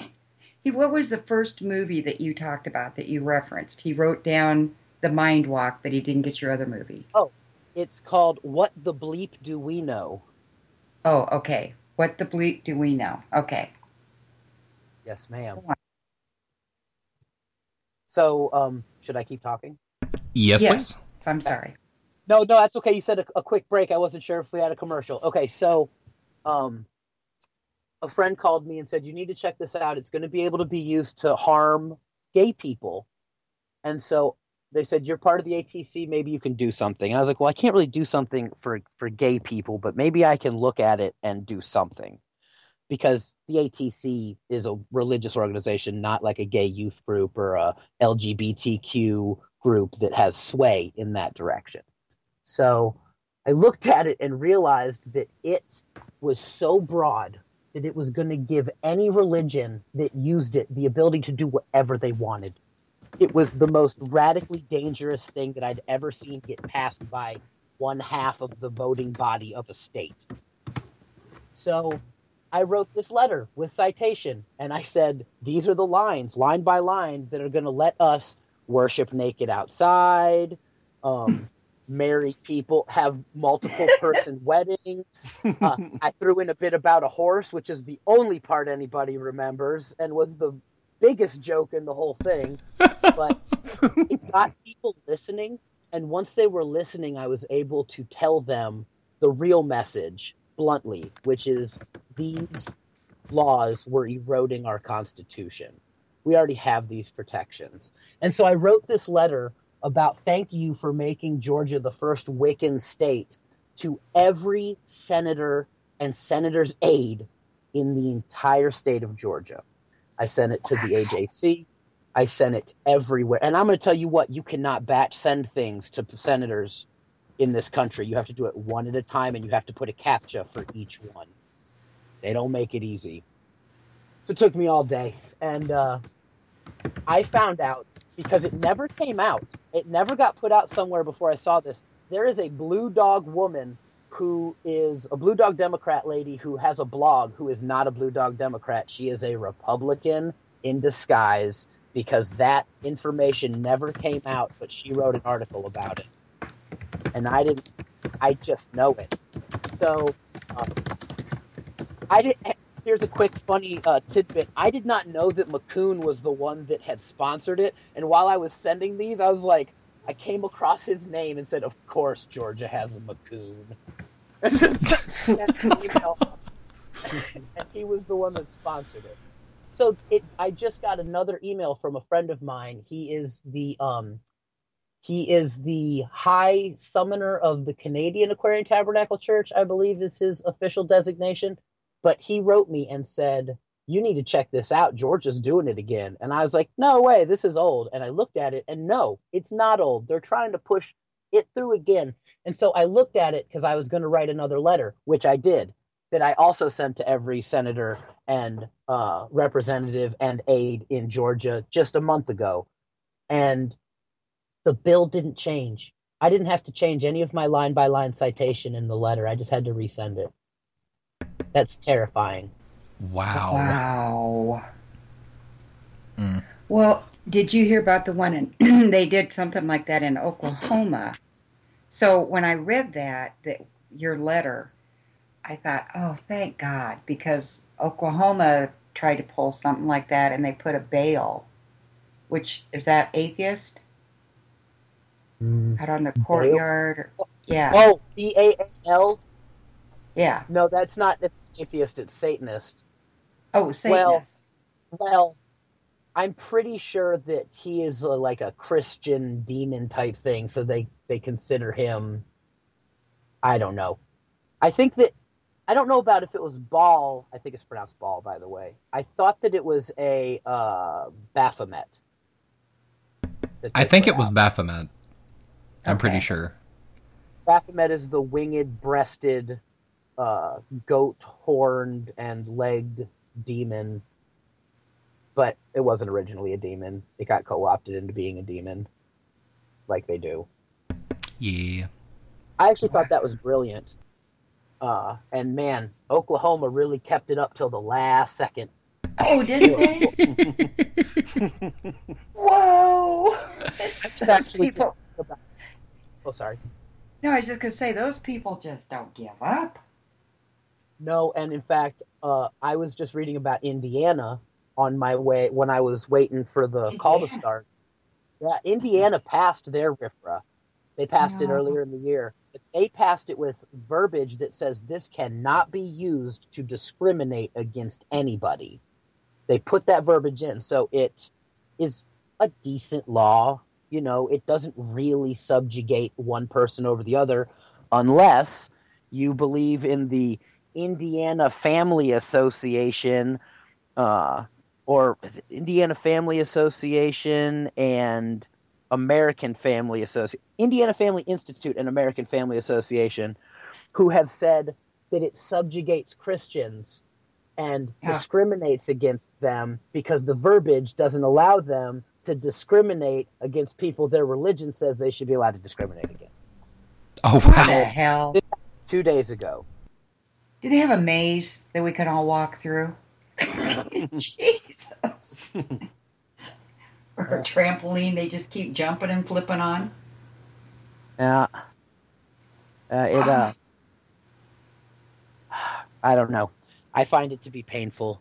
I think that every time that you try to take away something from someone else, you should sit back and think about what those people would try to take away from you. And then you should just not try to subjugate other folks. But That's why I loved, loved, loved your letter. I just kept reading that and I thought, oh, yes. Oh my God. This is so good. I'm really happy that you guys got a lot out of it and that it, you liked it. It is, you know, I have a grandfather who um, I don't see very often, and that is kind of an even an understatement. And he got a hold of me when that was all over with, and he was like, "I saw what you did in Georgia," and uh, the world And what did he think about it? Oh, he was very proud of me. He's a he's a very uh, accomplished man. He's he holds six different patents, um, most of which involve powder coating electronics, but one of them is also for the arm that paints cars. And he uh, he lives in very nice places all over the country, and I don't ever get to see him. So it was good. That's awesome. And he, I, I would have been proud of you too. I, I have to tell you, the whole time that I read this, I was just laughing, laughing to death because it's just so brilliant. It's, it's not that it's even Perfect. really, you know, it, it's, I mean, it, it's funny in a sense, but you know, in another way, it, it shows, um, what fundamentalist politicians are attempting to accomplish is ultimately going to go against their aims, which is, you know, further entrenching the country and putting down uh, religious minorities. Um, but yeah, it's great. I mean, uh, like like you mentioned, you, you spoke out about the fact that uh, if the law passed that Wiccan relationships in Georgia, known commonly as polyamorous relationships, would now have the legal right to marry.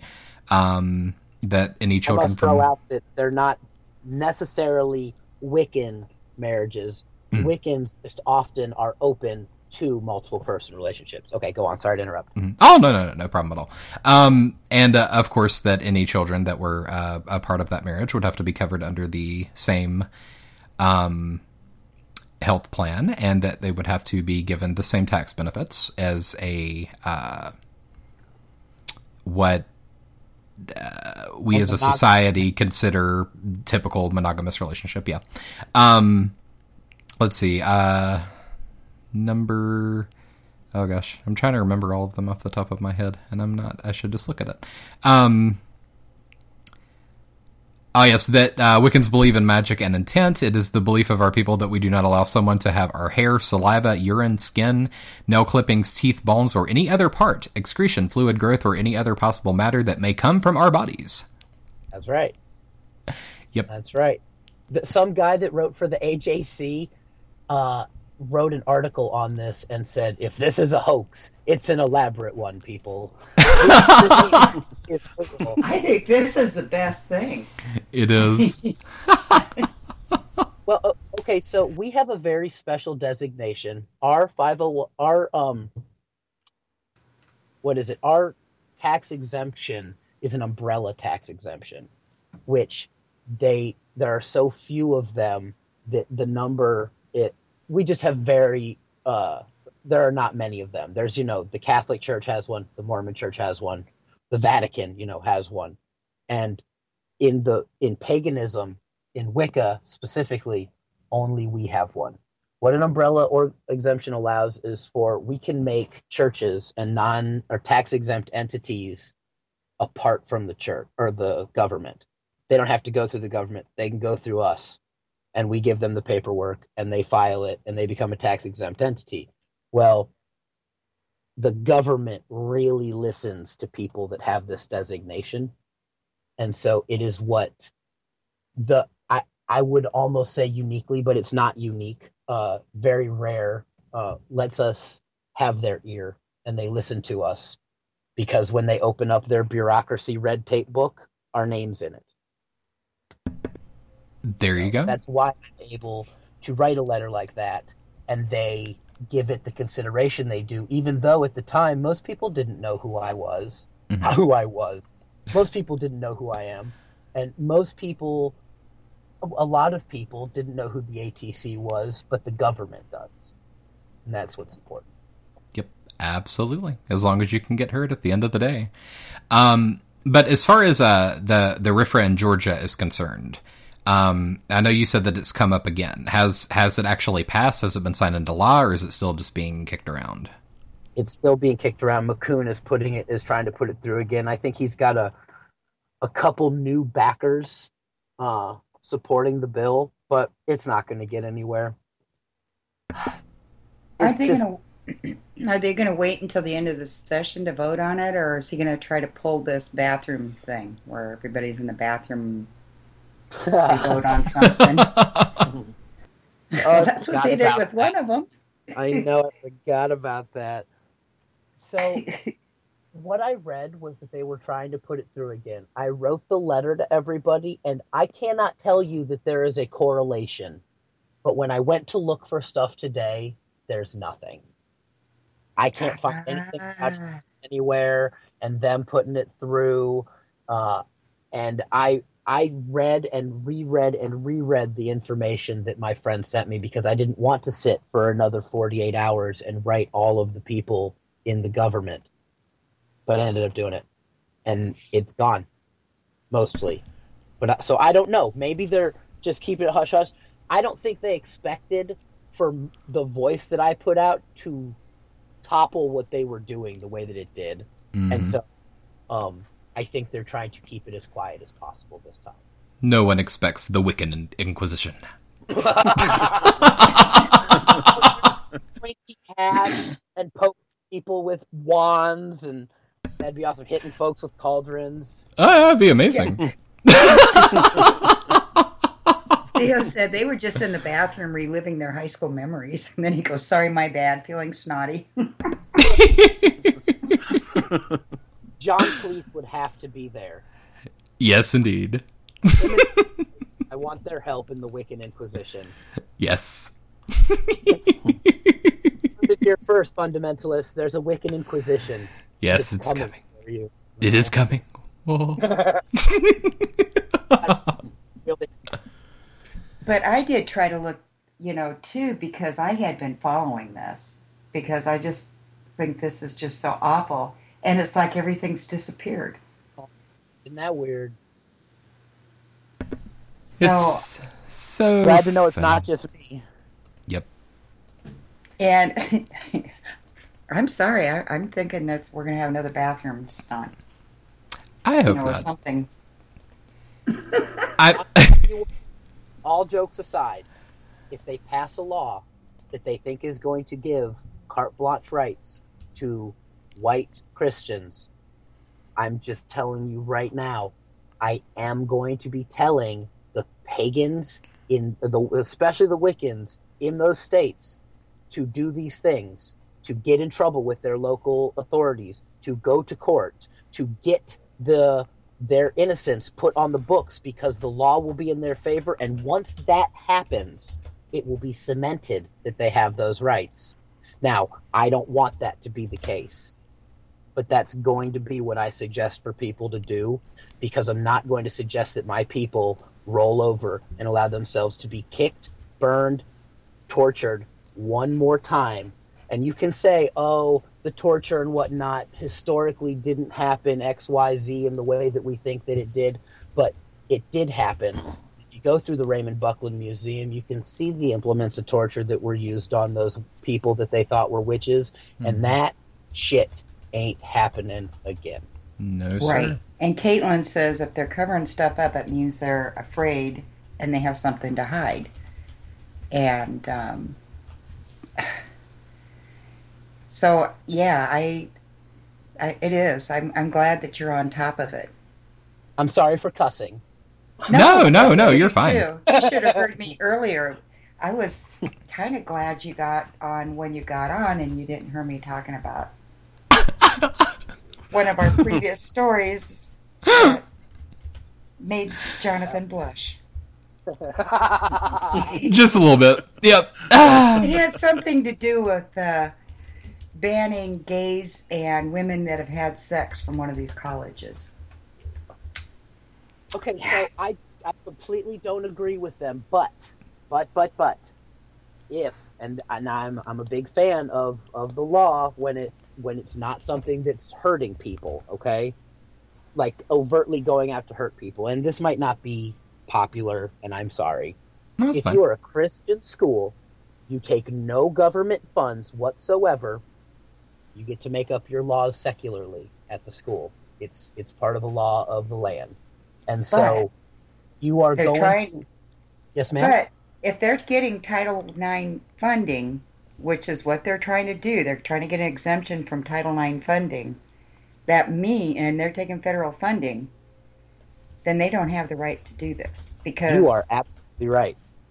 because they said the lawyer said they had to get an exemption from Title IX, which tells me they're getting federal funding. Yeah, no, you're you're right. If they're taking in even a penny of federal dollars, they cannot discriminate based on their religious values. Mm-hmm. That is that is absolutely the crux right there. Yep.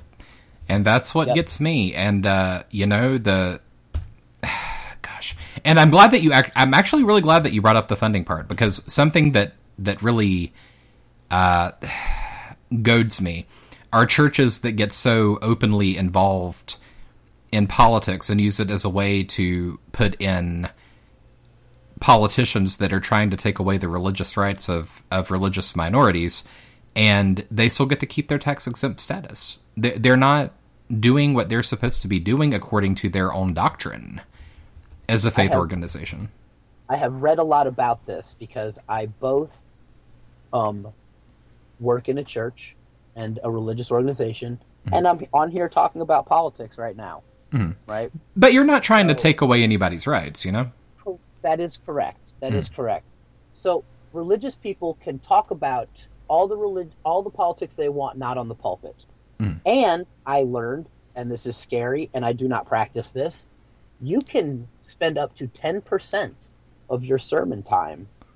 Speak. It, you'll have to look it up. It's it's really difficult to find this information, but the consensus is you can talk to between uh, five and ten percent of your actual sermon time endorsing a candidate. Now, I don't agree with it. I don't Really? agree with it, but only if that candidate, if you're talking about like, if I were to say, hey, we should vote for XYZ because his stance on environmental issues really falls in line with paganism. He hmm. wants to save the rainforests. Hmm. I can say that. I don't think that you should but because it aligns with the religious rights that I or the religious ideas that I have, I can say more. The thing that's more palatable that they often do is they say, um, "There was a vote today on, uh, you know, abortion clinics. This person, this person, this person voted for it. This person, this person, this person voted against it. We love those little babies, so let's make sure we take care of them." Now they never told you to vote for somebody, but they influenced they influenced you in some way and told you what they thought. You know, Yep. they aligned the candidate with your beliefs. Mhm. You can spend up to ten percent of your time doing that without getting in trouble. Wow. I know. I know. It's it's insane. I don't do it. I wouldn't either I if I were you. I think I think it's inappropriate. I, I think it's too. inappropriate. I, I try even not to post, you know, the memes on my personal Facebook page. Some, I mean, I do sometimes. I can't help it. When I get into the height of politics season, I have to put a disclaimer on my Facebook that says it's my personal page because I get very political. Mhm. So I can't help that. My I'm related to Arthur Middleton, and he signed the Declaration of Independence. So Very it's cool. just in my blood. Oh, that's awesome. Well, I hate to say this, but it is now 10 p.m., which means that we have run out of time for the night. I Um, loved this. It was. This is it- a great show. Yeah, it was awesome. Uh, really, Dusty, I want to thank you so much, and I would like to uh, extend an invitation to you anytime you would like to be on the show. You are more than welcome to be here. Oh, I will absolutely be taking you up for that because I am going to be having uh, my own podcast coming out, and I'm going to want to talk all about it when it does. Very Awesome. cool. Well, we will pimp you to death then. I, I well. I temp well. very, very good. All right. Well, thank you so much for being with us again. And uh, since you are our guest, I will uh, allow you to say your parting words uh, to, uh, you know, mention anything that you would like to or uh, whatever you would like to say. Um, like you know, all heard, I'm Dusty Dionne. I'm with the Aquarian Tabernacle Church. Uh, we throw two festivals a year: Hecate Sickle Festival, which is a Celtic death festival where we explore the many faces of the goddess and worship together. It's a lot of fun. The other one is the Spring Mysteries Festival, which is a recreation of the Eleusinian Mysteries, which is the longest running unbroken uh, pilgrimage in human history. It went for two millennia before Christ and a millennia after him. Uh, we do that over Easter every year. Uh, you can find all of our stuff at uh, ATCINTL, which is our Facebook designation, Aquarian Tabernacle Church International. And I think that's it. I really appreciate you guys. This is a lot of fun, and I cannot wait to come back. Yes, and we cannot wait to have you. Thank you so much again, and you have a great evening, sir. You too. Bye bye. Thanks. Bye bye. All right. So, uh, with final words, I will move next to Ms. Janet.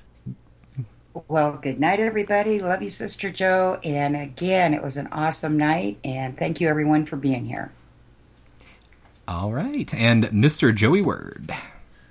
Um, I learned a little things tonight, and that was pretty cool. And Dusty, thank you for being on the show. You taught me a little bit. I may read up on some of that. And uh, I'd like to thank you, Jonathan and Janet, my my wonderful, wonderful, wonderful co-hosts. I'd like to thank everybody in the chat room and everyone who's listening. I love you all, and y'all have a great, great, great, a great week. Yes, indeedy. All right. And from me, your host, Jonathan, I would like to thank you all for listening, whether it was live or via our podcast. It is a pleasure, as always, if you were in the chat. Thank you for being there and for interacting with Janet and Joey, for I am not a multitasker. Uh, join us next week on December the 20th, Sunday. We will be having our holiday special. We will be discussing a myriad of uh, different traditions from uh, various religions, so that should be extremely interesting and fun. Uh, then, of course, we will be off the following Sunday in observance of the Christian holiday, since all three of us here are uh, either Christian or former Christian. Uh, but anyway, with all that said, I hope that you all have a wonderful week ahead. Please remember to always listen to Southern Progressive Revival every Sunday from 7 to 10 p.m. Eastern here on Indie Media Weekly. Have a great night, y'all. Goodbye.